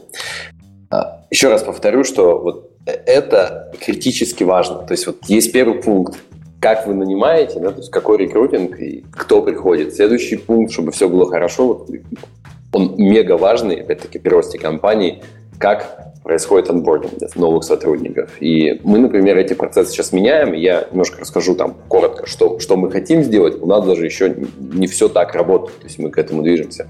И ну, вот что мы поняли еще, что это прям супер важно. То есть приходит много новых людей, и вот надо уделить им необходимое время, чтобы они потом смогли достичь успеха в компании. Вот если это не делать, опять-таки, при быстром росте будет очень много проблем. То есть если ты можешь уделить время, человек успевает, все будет окей. Не можешь, опять, не знаю, надо думать. А для того, чтобы, когда человек новый приходит, одной документацией вопросы не решить. То есть, если документация, совсем без документации не представляю, как вообще возможно там что-то делать. То есть, если ее, в принципе, нет, надо создавать, потому что знания надо как-то там накапливать и э, записывать. Понятно, что обновление это всегда проблема. Да, что-нибудь там устарело, но тем не менее что-то должно быть записано и как это должно поддерживаться обязательно. Но когда человек приходит, он не будет садиться и вот прям перечитывать там эти там действительно весь этот объем документации, он не всегда понимает, что из этого для него сейчас актуально. Поэтому мы у себя конкретно делаем следующее. Мы сейчас будем, э, ну, то есть мы уже движемся, мы будем делать систему такого вот наставничества для каждого нового сотрудника. То есть выходит человек, у него есть менеджер, ну, это в каждой компании. Менеджер, у него, скорее всего, времени нету. То есть он занят, у него есть другие сотрудники, у него есть задачи, там, занимается планированием, у него нет времени на то, чтобы интегрировать нового человека, уделить ему достаточное внимание. Поэтому э, мы выделяем ряд функций. Первое будет такой вот наставник, задача, то есть сотрудник, задача которого а, помочь этому человеку, вот, ну, грубо говоря, наставник для этого человека. Это просто какой-то сотрудник, который умеет а, знает, как нужно помогать, там, что, что нужно сказать, а, там, где какие могут быть вопросы. Он, он скорее всего, там, с той же самой позиции. Скажем, если это программист, то там, такой вот наставник будет тоже программист. И он с первого дня начинает работать с человеком, это занимает время, да, но вот э, но он ему помогает, он говорит, как у тебя идут дела, там, да, какие ты там, какие у тебя проблемы, где там что посмотреть, где у нас документация. А, и это вот не HR, например, потому что HR не может так делать. HR, HR у него там конкретные задачи, там что-то проверить, и HR не понимает программирование там, или в графике, он не может на одном языке в таком плане разговаривать с новым специалистом. Поэтому первый такой человек, когда он есть, его задача именно вот в том, чтобы помочь новому человеку интегрироваться. Это человек из того же отдела, да? Конечно. Отдела. Да, да, это первая позиция. И он к нему прикрепляется помимо менеджера, и он с ним работает. И дальше надо там, создавать процессы, там, что конкретно, как это должно быть, в общем, обучать вот этих наставников, чтобы они были эффективными наставниками, но это очень важно.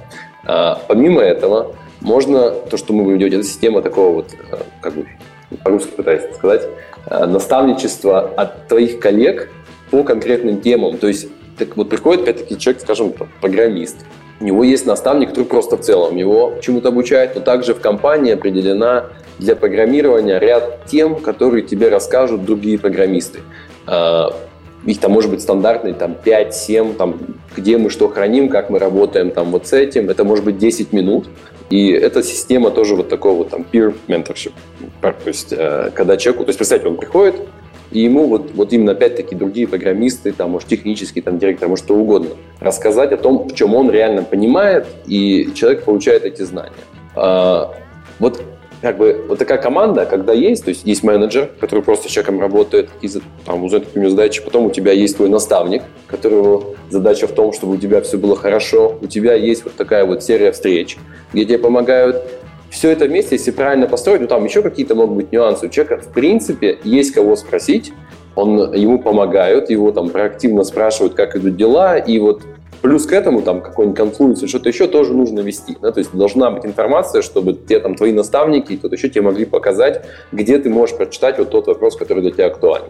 А как вот, как сделать так, чтобы, например, кто следит за базой знаний, это там вот отдельная тема. Я не знаю, у нас она где-то сегодня там будет звучать или нет. Мы в компании, э, то есть у нас одна из важных задач, как, я уже говорил, как сделать так, чтобы становится больше людей, как сделать так, чтобы каждый человек имел какую-то там зону ответственности свою, то есть, не, то есть вот как бы компания росла, но при этом все оставалось максимально, еще повторяю, структура была такая, чтобы многие люди отвечали за, там, за разные вопросы, и все не сводилось к какой-то небольшой группе людей, там, условных менеджеров, которые владеют всей информацией, и все проходит через них. То есть, если мне нужен какой-то вопрос, я должен написать менеджеру. Например, если мне нужно узнать, где там э, какая-нибудь статья там, в базе знаний, я могу спросить там менеджера, что он отвечает. То есть мы, мы сейчас делаем вот, ну, это отдельная сложная тема, так даже быстро не объяснить. Вот, то, что мы называем зоной ответственности, когда человек будет отвечать за определенные зоны,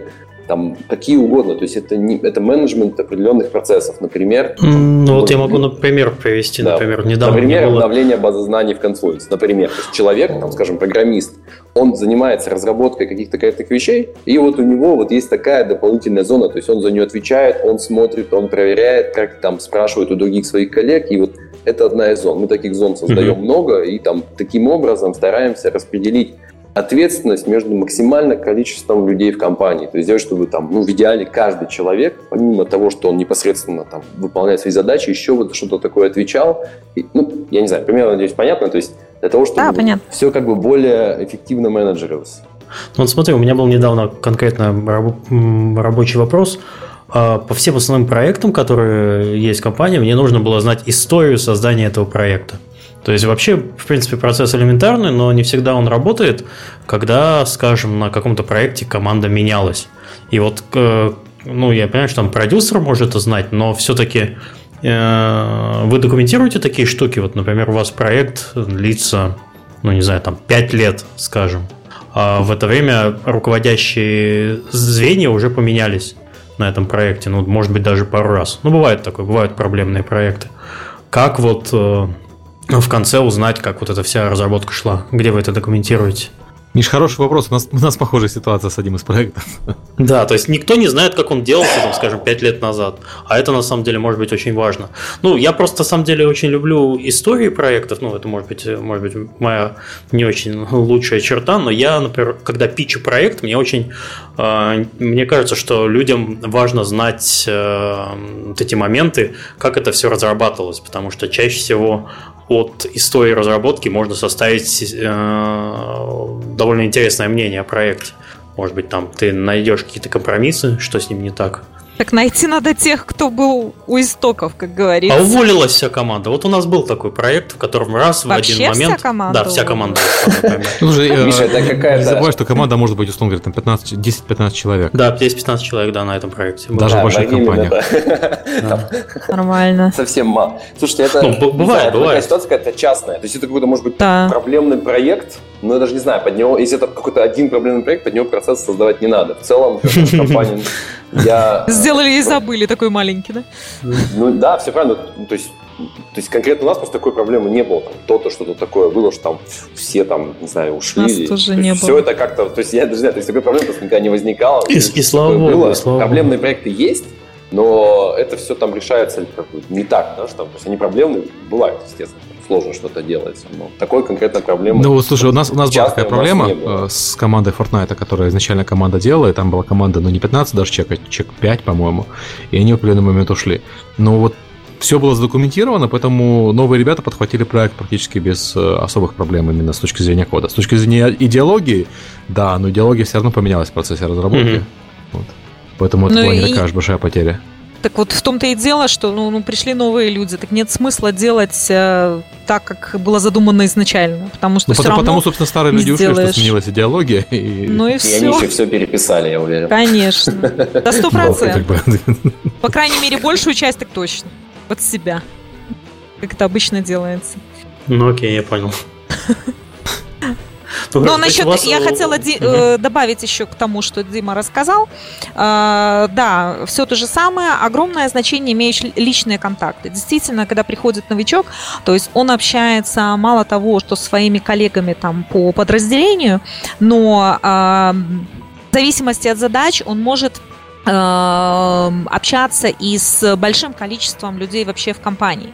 То есть ему необходимо тоже рассказать, с кем общаться, почему, кто за что отвечает и так далее. Это уже там, ну, руководитель отдела там, или менеджер. То есть в зависимости от задач все равно а, люди должны рассказывать. Естественно, что все это в конфликте не напишешь и нет смысла это делать. А вот. Поэтому личные контакты это очень-очень имеет большое значение. Личные разговоры, рассказы и так далее. Ну и знакомство вот э, непосредственно с людьми. А тогда уже дальше познакомились, как говорится, и гораздо проще э, уже ребятам адаптироваться и спрашивать, и узнавать то, что они считают нужным для своей работы, для выполнения своих задач. Окей. Подзависли немного. Да, да, да. Ночь надвигается, вы там спите? Ну, нет, у меня на самом деле не ночь. А, Такой вопрос а, про балласт. Мы обсуждали, что не надо нанимать людей, которые э, не нужны и так далее, но без иронии, на самом деле, во многих компаниях, где я видел, в определенный момент начинают возникать вот эти вот... э, И они не- возникают повсеместно, но такие возникают кластеры, где возникают менеджеры, которые управляют менеджерами, и они занимаются коммуникацией с менеджерами, Мгм. и в итоге у тебя может возникнуть целый отдел, который чисто менеджерский.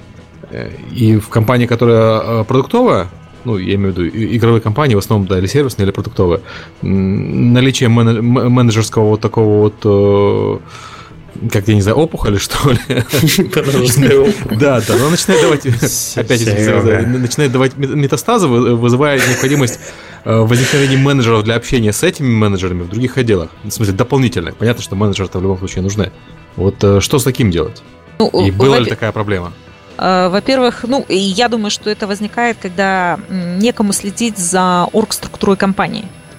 Вот, э, это раз. Э, Во-вторых, это может возникнуть, когда допускается брать в компанию а, там, своих знакомых, родственников, там, друзей на какие-то ключевые позиции. Вот это вот, если мы говорим ну, про менеджеров сейчас. А, Вот, вот тогда эта проблема действительно наблюдается. Вот, и зачастую люди не имеют, собственно говоря, твоей э, такой нужной квалификации, а их взяли, потому что, ну, вот там, брат, сват, как говорится, и так далее. А, вот. И или там родственник, там руководителя там или, или еще что-то. А, вот. Это, это на самом деле э, сложно э, и тяжело с ними работать. Ну, единственное, что я могу сказать, это если у тебя хорошие, руковод... э, хорошие отношения с руководителем, ты можешь с ним поговорить, как бы это вот работать без э, вот этого промежуточного звена, так сказать, в виде балласта. Ну, вот. знаешь, это, это а... раз. Но такое, да, такое, такое редко бывает.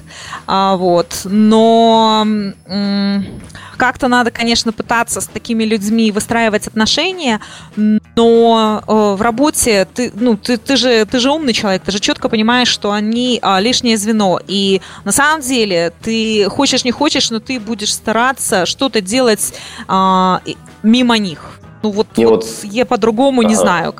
Да. Я я, я просто хотел уточнить, что вот э, ты говоришь, что поговорить с руководителем и так далее. Ага. В многих компаниях, если мы говорим про программистов, художников, они на самом деле не, не хотят заниматься вот этими всеми связанными вещами. Не, они, не, будут, не. они будут на самом деле все э, первое время очень рады, что появляется менеджер, еще менеджер, еще менеджер, который с них снимают головняк. А, они будут рады до тех пор, пока не выяснится, что менеджеров больше, чем, чем художников. А выяснится это быстро очень. Да, да. А, мне кажется, очень хороший вопрос. И э, вот тоже ответ на него от культуры зависит. Если, например, компания да. приемлет, чтобы такие люди появлялись, может, кто-то не считает, что это проблема. Ну, как бы, вот все правильно, для там художники, бывает. не знаю, еще что-то. То есть угу. это окей. Например, а, у нас так, то есть мы таких людей называем чистый менеджер. То есть это, знаете, такой, как бы, который вот только менеджерит. И Потом мы таких... Мне понравился пример про то, что такие чистые, что такие люди требуют ну, еще вокруг них менеджеров действительно так. То есть они начинают там, что так все раздувается. Это как раз люди, когда вот продуктивность падает и все остальное.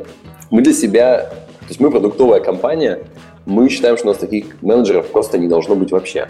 То есть э, менеджер, который только что-то менеджерит, вот чисто, да, и, э, ну, я не знаю, то есть такого, такого как бы для нас непонятно. То есть любой человек, мы стараемся, чтобы он что-то еще делал. И понятно, что там в какой-то момент, может быть, там менеджмент занимает много, но это не просто менеджмент, это тогда какой-то менеджмент там с тем, что человек в реальных задачах там что-то решает, помогает, участвует, принимает решения. То есть не только просто что-то, какие-то решения там кому-то редиректил и все. То есть вот таких менеджеров, например, я еще раз, это как бы вот наш подход. Да? Mm-hmm. Мы просто считаем, что если мы такое где-то идентифицируем, и мы, а мы это прям реально там смотрим, нет ли таких у нас людей, не, не получилось и случайно так, что возник человек, который вот такой работой занимается.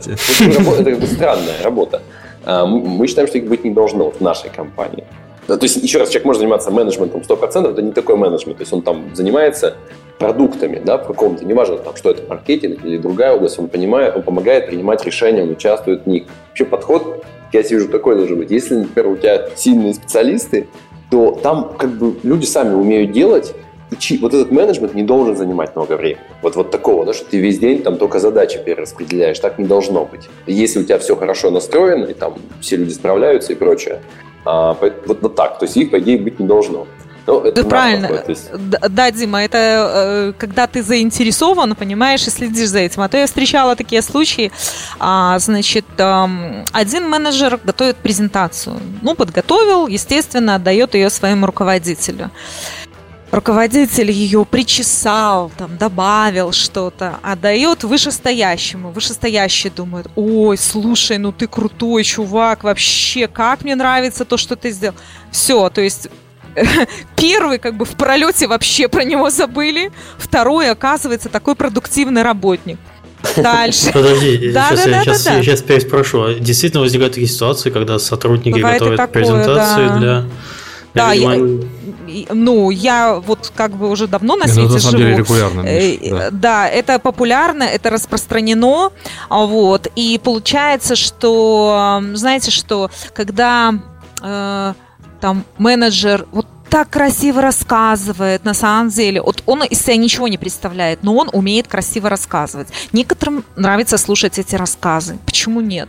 Некоторым, э, другим людям, например, мне, например, не нравится слушать красивый рассказ, если он не подкреплен там какими-то результатами. Вот и все. Угу. А, вот.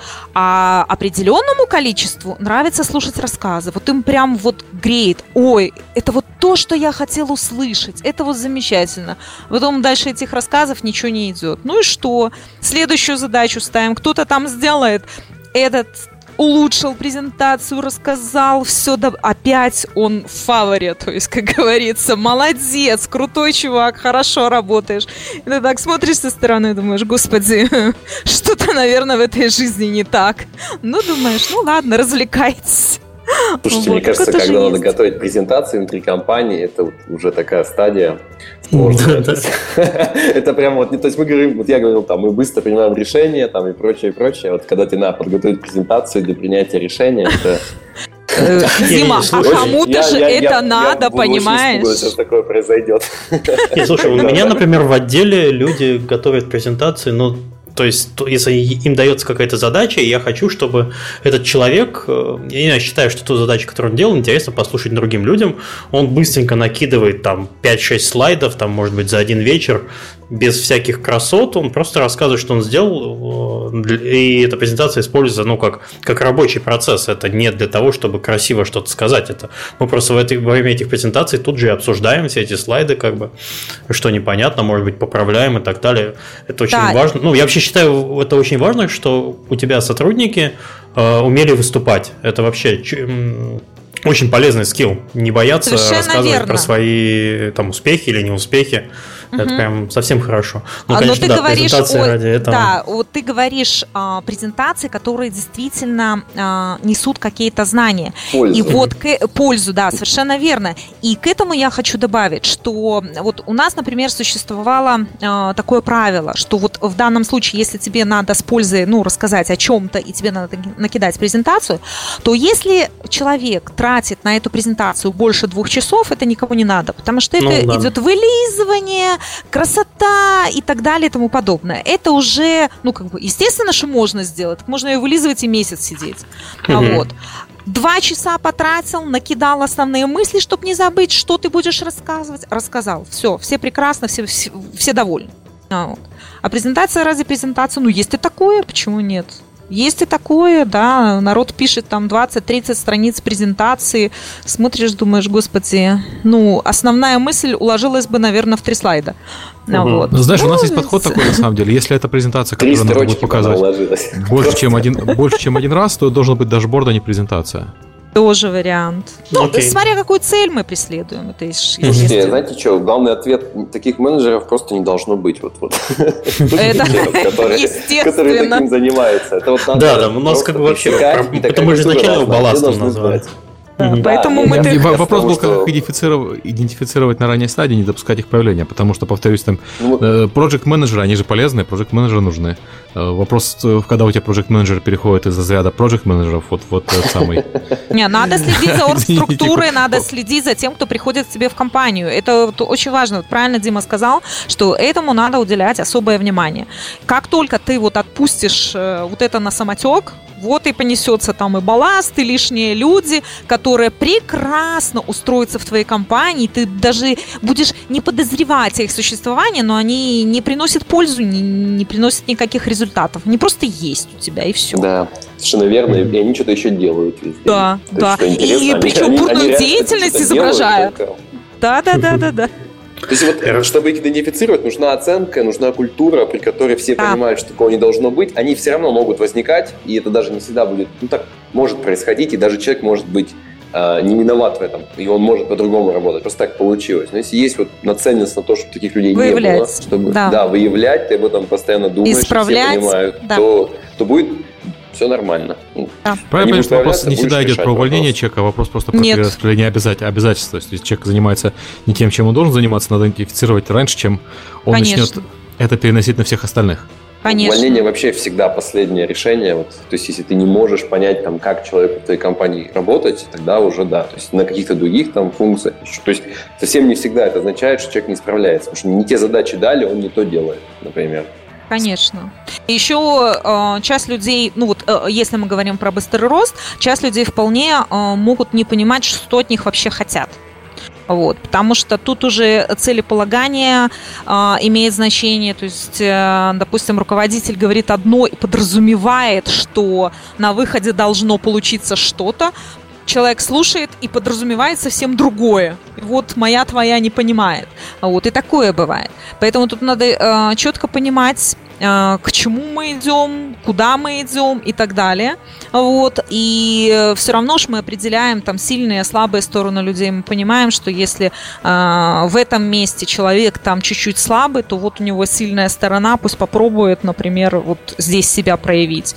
Вот. Я прекрасно, даже, даже у меня много таких э, примеров, когда, ну вот, работал, э, допустим, там, ну, скажем так, менеджер условно, да, а, руководил чем-то, ну вот, вот, ну вот что-то у него не идет, ну вот что-то не... переходит в другое подразделение, все, человек раскрывается, потому что он нашел себя. Это нормальная абсолютно ситуация. И правильно Дима Главное, говорит, что увольнение... Не нашел другого да. менеджера, который считает, что у него все хорошо. Да, да, да, да, да, увольнение это последнее.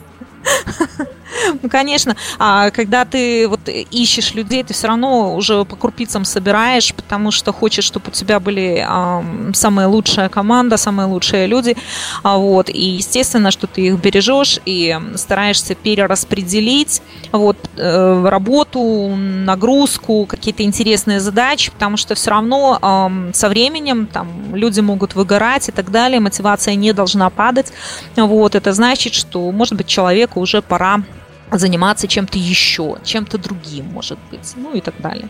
Это тоже все очень важно. Окей, давайте двигаться дальше. У нас осталось две, на самом деле, очень интересных темы. Э, обе связаны с вопросом, когда у нас закончилось, откуда брать сотрудников, угу. что делать дальше. И очевидные два варианта. У нас есть аутсорс э, и удаленная работа. И у нас есть полноценное открытие офиса в другом городе. Я так понимаю, что обе компании прошли через оба процесса. Давайте начнем, наверное, с офиса в других городах, а потом перейдем к удаленке. Или наоборот. Ну, это один вопрос, можно в целом смотреть. Да, вот ну, я удаленная работа не предполагает офиса. Да, э, аутсорсить можно определенные задачи, типы задач, а вот офис это полноценная структура, которая работает над э, ну, эффективнее открыть э, офис в другом городе, чтобы он делал какую-то большую часть работы, и в нем все процессы крутились, а вам выдавался какой-то результат. А может быть, даже и не выдавался, может быть, в этом офисе вообще полный цикл, и там и издательство, и все такое. Ну, это вот так. Ну, на, на самом деле, вот у Wargaming, наверное, и у Димы немножко разная да, давайте ситуация. Про структуру. Да, давайте про да. структуру посмотрим. Например, сильно разные сильно разные. У Wargaming не да. было необходимости открытия офиса в других городах, чтобы э, там масштабировать свое производство. Wargaming открыл офисы в других городах, потому что там делались другие игры. Вот, скажем так. Ну, на самом деле тоже масштабирование производства, условно говоря. Да, это масштабирование, но они ну, Алло. можно было. Нет, там немножко Нет, я другие... к тому, что, ну, наверное, можно было бы, но люди, которые работают в Минске, они заняты другой игрой, да, соответственно, да, нельзя да, на самом да. деле. Да, да, поэтому открывались офисы. А, аутсорс, все, что можно, ну, скажем так, легко поставить на поток, все можно аутсорсить. Вот. Это арт, это какие-то куски кода. Вот. Это все аутсорс, это зачастую намного проще, э, чем делать у себя. Вот. Э, поэтому спокойно можно аутсорсить, даже, даже не задумываясь. Ну вот это вот ситуация в Wargaming такая. А у Димы немножко по-другому. Да, мне кажется, даже не немножко, это просто... Совсем по-другому. Другая, да, ситуация. Угу. У нас она другая и на самом деле, наверное, скорее уникальная. То есть наш опыт такой, то есть я а, уникальный из-за того, как, из-за того, что у нас э, такая структура компании. Значит, у нас распределенная команда. То есть мы, э, нам не важно там офис или человек работает из дома, действительно, мы можем нанимать, мы это и делаем в любой географии. То есть мы ищем в первую очередь человека, который будет справляться, а потом там в смысле, даже не потом, а потом, неважно, он где-то живет, да, и он где-то находится сейчас. И это вот, то есть это для нас уже второй вопрос. А, и все процессы в компании, они заточены не под физическое расположение, то есть там вот я в этом городе или, например, в этом офисе. У нас все рассчитано на то, что вся компания – это одна структура. То есть офисы, там нет чего-то независимого, то есть у нас полная централизация в этом плане. То есть все люди, вот когда я говорю, там у нас 440 человек – это одна компания. И все процессы, которые там, все, которые в компании, они построены так, чтобы охватывать всех этих людей без какой-либо разницы, то есть где там человек находится. Ну, насколько, ну, скажем, настолько, сколько это возможно. И то есть, у нас нет никакого... А, то есть, да, на самом деле, то есть, ну, действительно, человек может быть менеджером, может быть в любой позиции и, и работать где угодно. То есть у нас есть примеры совершенно разных. Менеджеры продуктов, директора. Совершенно неважно, где человек живет. Такая, такая такая структура. Чтобы про это узнать подробнее, я предлагаю послушать то, что мы тогда с Игорем рассказывали в ноябре, а, год назад. Там рассказывал, mm-hmm. как мы это сделали. И что интересно, это все масштабировалось. Компания выросла в два раза. Мы, когда еще тогда год назад, мы не были уверены, как это получится. То есть в каком плане как получится. Мы не знали, что будет, если мы вырастем в два раза. А, будет ли это работать, не появится ли каких-то проблем. И вот мы сейчас тут оказались, мы не видим никакой проблемы. То есть у нас есть какие-то вопросы, связанные именно с ростом, которые мы сегодня обсуждаем, что это само по себе сложно.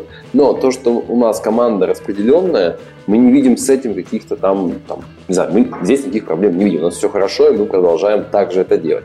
Теперь в этом плане э, изначальный вопрос, когда вы уткнетесь там, на то, что вы там, где-то в географии, он для нас вообще не стоит. Мы не, не уткнемся, наверное, никогда в таком плане. Мы, не, мы ищем и э, и сейчас мы открываем офис, я про это немножко расскажу, но, но не потому, что мы где-то уткнулись. Значит, мы нигде не уткнулись, но мы планку хотим повышать, и мы хотим, чтобы мы могли работать с максимальным количеством человек. И из того опыта, который мы видим, там, удаленная работа подходит очень какому-то проценту людей, но к какому проценту людей не подходит. То есть они просто хотят работать, э, не могут работать из дома, либо хотят работать в офисе с коллегами. А наша задача сделать так, чтобы мы могли работать с любым человеком. Поэтому, когда мы сейчас открываем офисы, то есть у нас появляются офисы, изначально здесь офис Вологды первый, и сейчас самый большой – ну, там мы открываем... И нет, мы уже открыли там в Питере, мы открыли в, Ки- в Киеве, и там сейчас будет даже новый офис. Открываем до конца года в Москве, в Ростове. И, там, вот, собственно, и хотелось узнать Вообще много. Так вот, а, эти офисы, мы сейчас, и как мы их открываем для того, чтобы мы могли э, предложить людям работать как вы хотите работать. Вот, там, вы хотите работать из офиса или вы хотите работать из дома, вы можете работать. То есть наши процессы от этого вообще никаким образом не меняются. То есть любой офис, который у нас, он не выполняет каких-то особенных функций в нашей компании. Это э, там те же самые сотрудники, как и все остальные, мы все одна команда. То есть у нас получается сегодня, скажем, команда какого-нибудь проекта, Часть людей работает в Вологде, часть людей может работать в офисе в Москве, часть там в другом офисе, и еще там, половина остальных э, сотрудников может работать по разным городам. То есть совершенно другая структура. И, э, и вот говоря про аутсорс, у нас аутсорс какой-то есть. Все, что я сейчас говорю, там, это именно для сотрудники. Да? Мы всегда повторяем, что, и, к сожалению, мы повторяем, но не все понимают, что мы не говорим про аутсорс, мы говорим именно про людей, которые такие же сотрудники, как и такие, не знаю, люди, которые в офисе, это никакой разницы нет. Просто человек физически находится не в офисе. Да? Все остальное, там, абсолютно все, все те же вопросы, там, развитие а, системы оплаты, никакой разницы нет. Да? И чем человек занимается, и как он может расти в компании, какую он может занять позицию, будь там, не знаю, любая позиция. А, хоть SEO, да? то есть мы там думаем, что мы, может быть, там, а мы с Игорем основательно, мы рассматриваем разные позиции. Этот человек не, не обязан быть где-то там в каком-то офисе. А, вопрос, какие, почему мы открываем какие-то офисы, мы, э, заранее забегаем, мы открываем в больших городах, где действительно просто есть большое количество а, уже профессионалов, мы понимаем, что в этом городе явно для нас имеет смысл открыть, и плюс мы можем открывать в тех офисах, где там в силу обстоятельств мы считаем, что а, это как-то поможет вот в этом конкретном городе нам сейчас там, локально улучшить наше присутствие и найти людей. То есть у нас нет такой цели, но мы рассматриваем все города, вот таким образом у нас появился Петрозаводск, а, Ростов будет открыт. То есть мы просто понимаем, что в этом городе для нас вот сегодня имеет смысл открыть, это поможет нам а, ну, как бы рассматривать, ну, поможет нам рассматривать больше людей, люди будут знать, что они могут выбирать, как с нами работают. То есть еще раз, вот такая уникальная структура, в данном случае это для других, наверное, наш опыт не совсем релевантный, не подходит, но он сам себе интересный. Кстати, аутсорса мы тоже используем, программирование мы вообще не аутсорсим. нигде. А, графика, да, лично, не знаю сейчас на самом деле в каких объемах, и, по-моему, почти все. То есть, мне кажется, мы максимально по поводу графики, внутри. По поводу графики у вас был очень интересный доклад на прошлом Девгаме про сохранение стилистики графики при аутсорсе. Если кто найдет, посмотрите, там очень интересно про то, как да, при наличии, да, да. да, при наличии большого, это в моем зале был, угу. при наличии большого количества художников, работающих над одним проектом, как сохранить единый а, арт-стиль. Э, очень полезно. Сложно. Да, ответ вкратце сложно, но оказывается можно. То есть там есть несколько трюков. Я вот, знаете, okay. еще хотел добавить. Вот, uh-huh. Мы это не обсудили, но мне кажется, это очень важный тоже момент, связанный с ростом компании. То есть еще какая проблема есть. То есть все растет, мы обсудили там найм, мы обсудили uh-huh. а, интеграцию новых людей, обсудили там офисы, что-то еще, но есть еще проблема распространения информации. Приходит очень много новых человек, и они, помимо того, что они не знают а, там, там, uh-huh. там себя реализовать в компании, они еще не, не понимают, вот, они не знают истории компании. И э, когда очень много новых людей, они вот не знают там ту же культуру компании. Мы их взяли, потому что мы думаем, что они в эту культуру могут вписаться, да, и что они ее там почувствуют, все вы такие, но они ее, тем не менее, не знают. И вот распространение информации такой вот о том, что происходит, почему мы делаем именно такие продукты, а не другие, там, стратегические, что компания хочет добиться. Вот это вот очень важный момент, которым тоже нужно уделять много внимания, потому что эти новые люди они не знают. Да, вот они пришли, они mm-hmm. и как бы думать о том, что то есть мы вот давно работаем, у нас некоторые вещи, которые у нас совершенно очевидны, мы к этому привыкли, для новых людей абсолютно не очевидны, они не знают, почему вот делается вот так, они там, не знаю, по-другому, почему начинается новый продукт, или почему, ну, не знаю, любое решение, которое компания принимает, вот оно, оно не очевидно, и это надо постоянно, это не один раз надо делать, это надо постоянно mm-hmm. рассказывать, постоянно нужно людям объяснять, почему компания принимает именно такие решения, куда компания идет. И вот и еще раз, когда идет постоянный рост, это найдет просто вот как можно чаще и знаете, это как вот, знаете, я читал книжку как кислород. То есть невозможно слишком много рассказать. То есть если по делу рассказывать, нужно так часто и так много, как возможно. А как же корпоративы вообще? Ох, самое же святое. Так там не до этого. Не, ну культуру компании как раз можно и на корпоративе выяснить. Посмотреть, да со стороны, Увидеть. особенно под утро. Угу. Да, кто Можно. как пьет и что пьет. Да, и тебе там всю верно. культуру компании все передадут лично. Да, ну, а, я, я хотела сказать, э, да, Дима абсолютно прав, что это является проблемой, но а, в принципе проблему эту можно решить. Можно решить э, общими собраниями, можно решить э, созданием роликов, которые будут люди смотреть ну, если э, там, допустим, история mm-hmm. компании не меняется, то, естественно, можно один раз ролик э, записать, и человек посмотрит, и ага, ну, вроде бы понятно. Вот. А именно про новые решения в обязательном порядке надо рассказывать. Это может быть и письма, это могут быть а, пресс-конференции, это может быть живое выступление и так далее и тому подобное. А, в обязательном порядке, потому что нехватка информации она демотивирует людей. А, если еще там до рядовых сотрудников дойдет это гораздо позже, то, конечно, менеджеры на своих позициях а, иногда тупо не понимают, что происходит, зачем. Вот работали вроде вот так, а тут резко надо по-другому. Почему, как? Никто не объясняет, никто ничего не знает. Вот. Это на самом деле вот действительно как нехватка кислорода получается. Вот. Но все равно вопрос решаемый. Я не вижу никаких препятствий для того, чтобы дать людям информацию. Всегда можно э, рассказать, и лучше это делать э, вовремя, в упреждение, чем задержать. А каким, каким способом, ну, это зависит от компании, как кому удобно, как кто привык и так далее и тому подобное. Вот. Э, это можно и некоторые вопросы обсудить, и послушать э, мнение людей, потому что зачастую э, очень интересные мысли вот бывают у ребят, и ты так думаешь, ого, да, классно, мы как-то это не учли, надо добавить, надо изменить и так далее и тому подобное. Вот. Но с людьми надо общаться. Это я абсолютно согласна. Могу Опять еще замолчали. Добавить. Да.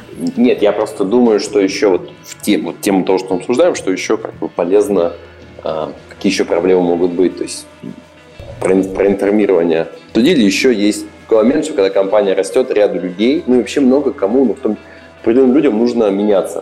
То есть нужно Да. менять те, э, то, как они до этого работали, и то, как они начинают работать вот в новых условиях, а, там, с менеджментом. Ну, еще раз, это может много людей затрагивать, но определенной группе людей надо перестраиваться. Надо менять вот, там, свой подход к управлению, учиться работать. Если раньше я был, скажем, менеджер, там, скажем, для специалистов, то теперь становлюсь менеджер-менеджеров. Менеджер-менеджеров – это совершенно другая задача, там, требует от тебя по-другому управлять, а, давать людям свободу, давать там не, там, не заниматься микроменеджментом, это сложно, и Мгм. это тоже вот еще само по себе стресс. То есть человек, который там занимался, у него начинает расти что-то там отдел, там появляются свои менеджеры, которые хотят тоже решать, принимать участие, не, не просто там что-то делать, что им говорят, но влиять на те решения, которые принимаются. И вот человеку, который там изначально был, ему нужно совершенно, вот, ему перестраиваться, да, ему нужно учиться работать в таком стиле командном, новом для него, да, где он сможет по-другому, но тем не менее сделать так, чтобы все работало. То есть тоже, вот, тоже не все это могут сделать. Это может в какой-то момент, то есть какой-то, возможно, человек, который при одном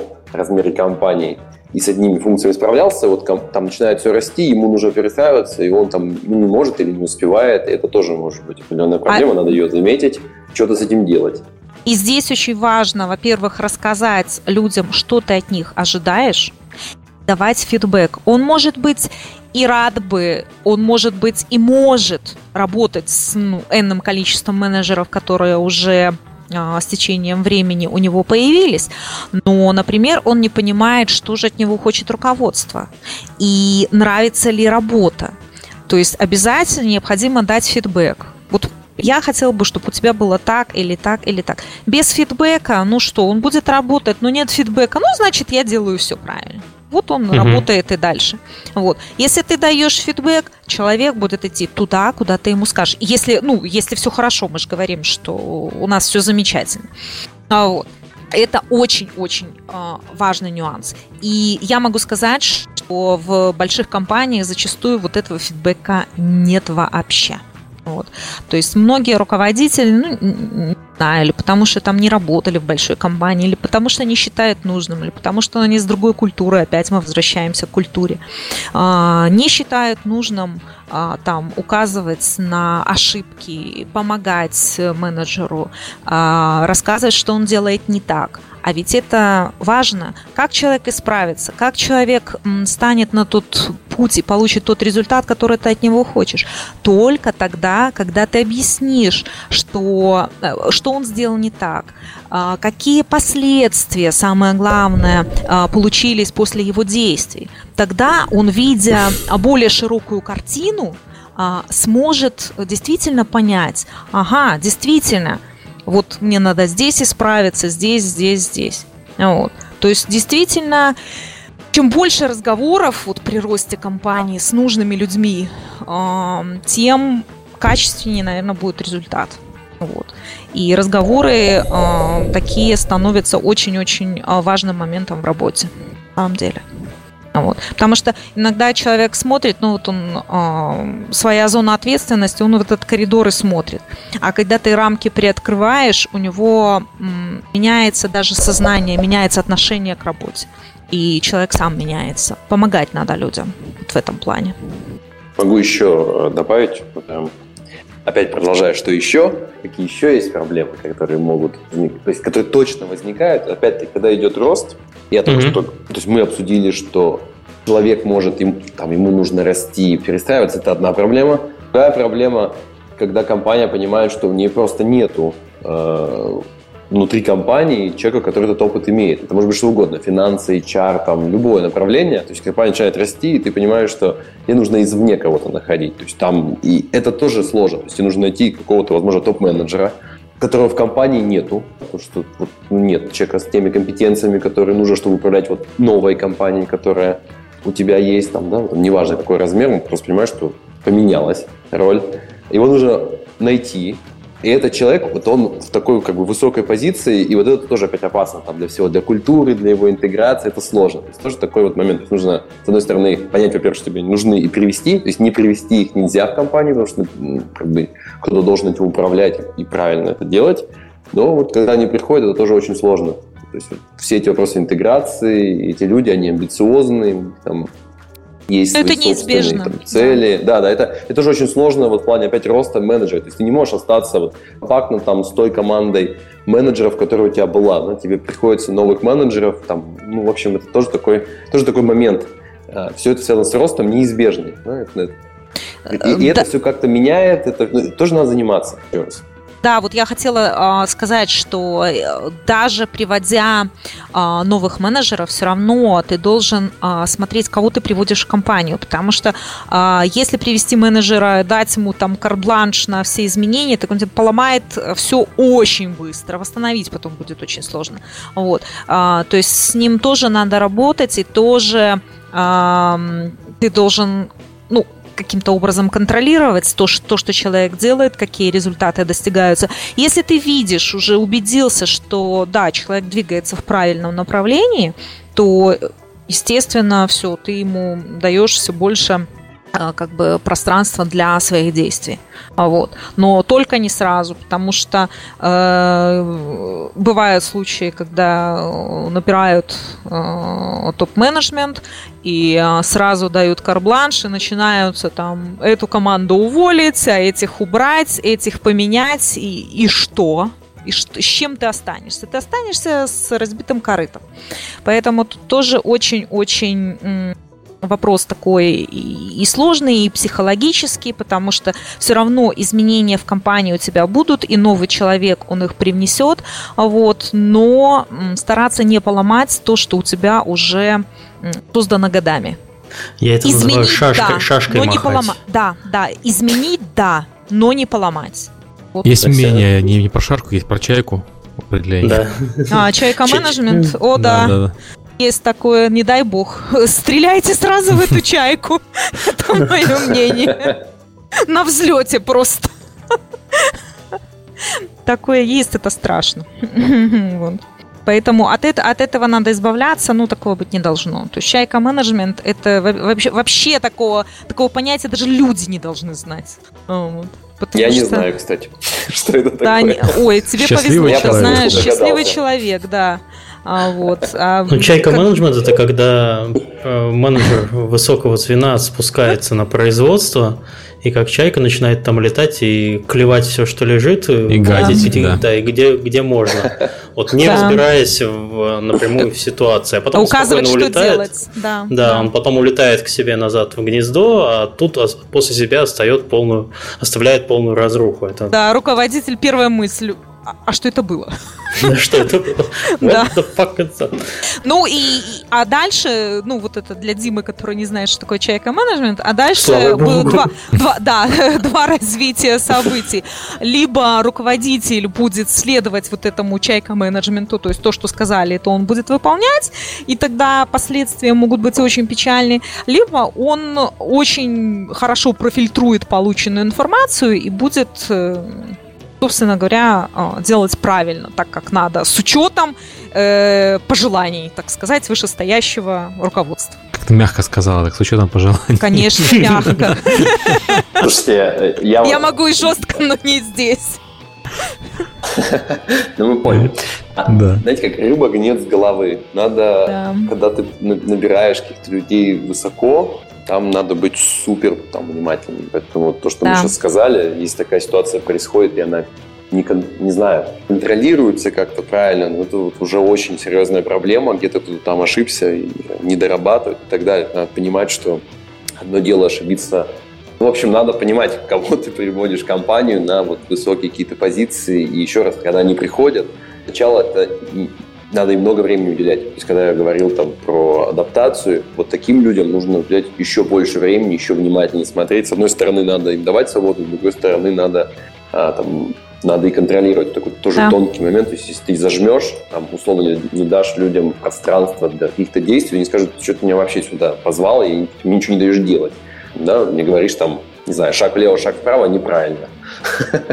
Да, а с другой да. стороны, если дашь полную свободу, то вот, вот можно пожинать там не те плоды, которые хотел. То есть нужно, э, все это нужно балансировать. Но Баланс наше все. Потому что это, это плохая ситуация, которая, в принципе, не должно вообще быть. Это где-то там, не знаю, это надо, это надо как-то раньше замечать и не допускать. Если такое происходит, то сразу какие-то решения, прям что это очень плохо. Но если такое случилось, это уже вообще а, очень, где-то в компании уже очень серьезные проблемы. Ну, сразу, okay. сразу можно и не увидеть, да, но смотреть надо.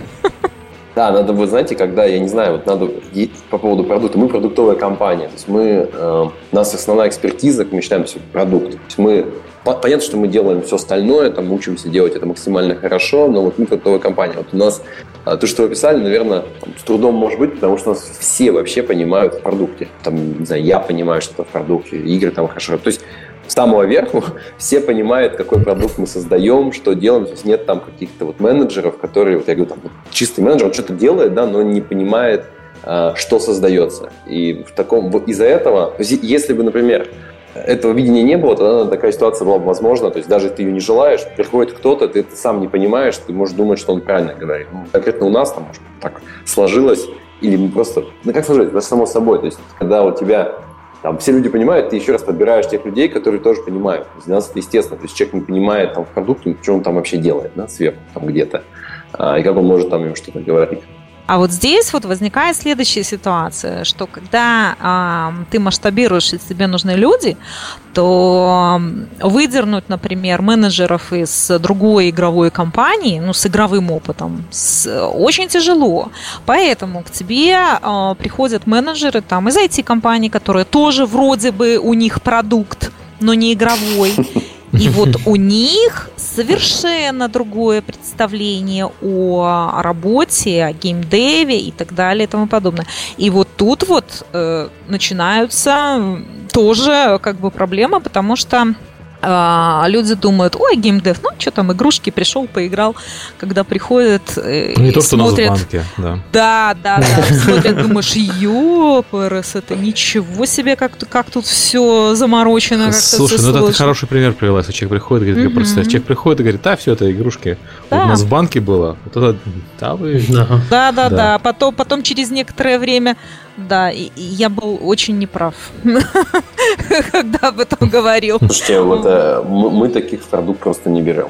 То есть, если менеджер занимается продуктом без опыта продуктового, вообще причем какого-то значительного, не менеджерского, я имею в виду, это само собой, вот, что он не, ему не справится. То есть я с трудом представляю, как такой вот человек, IT-специалист, даже очень, очень талантливый, а, именно может быть менеджером игры. Вот, кстати, а, Дима, с продуктовым другими. опытом. Нет, нет, да нет, с продуктовым. Только... Что он делал, Так, это же не игра. Он должен компании. знать конкурентов, там, все должен, он должен играть, он должен как бы, понимать, что он делает.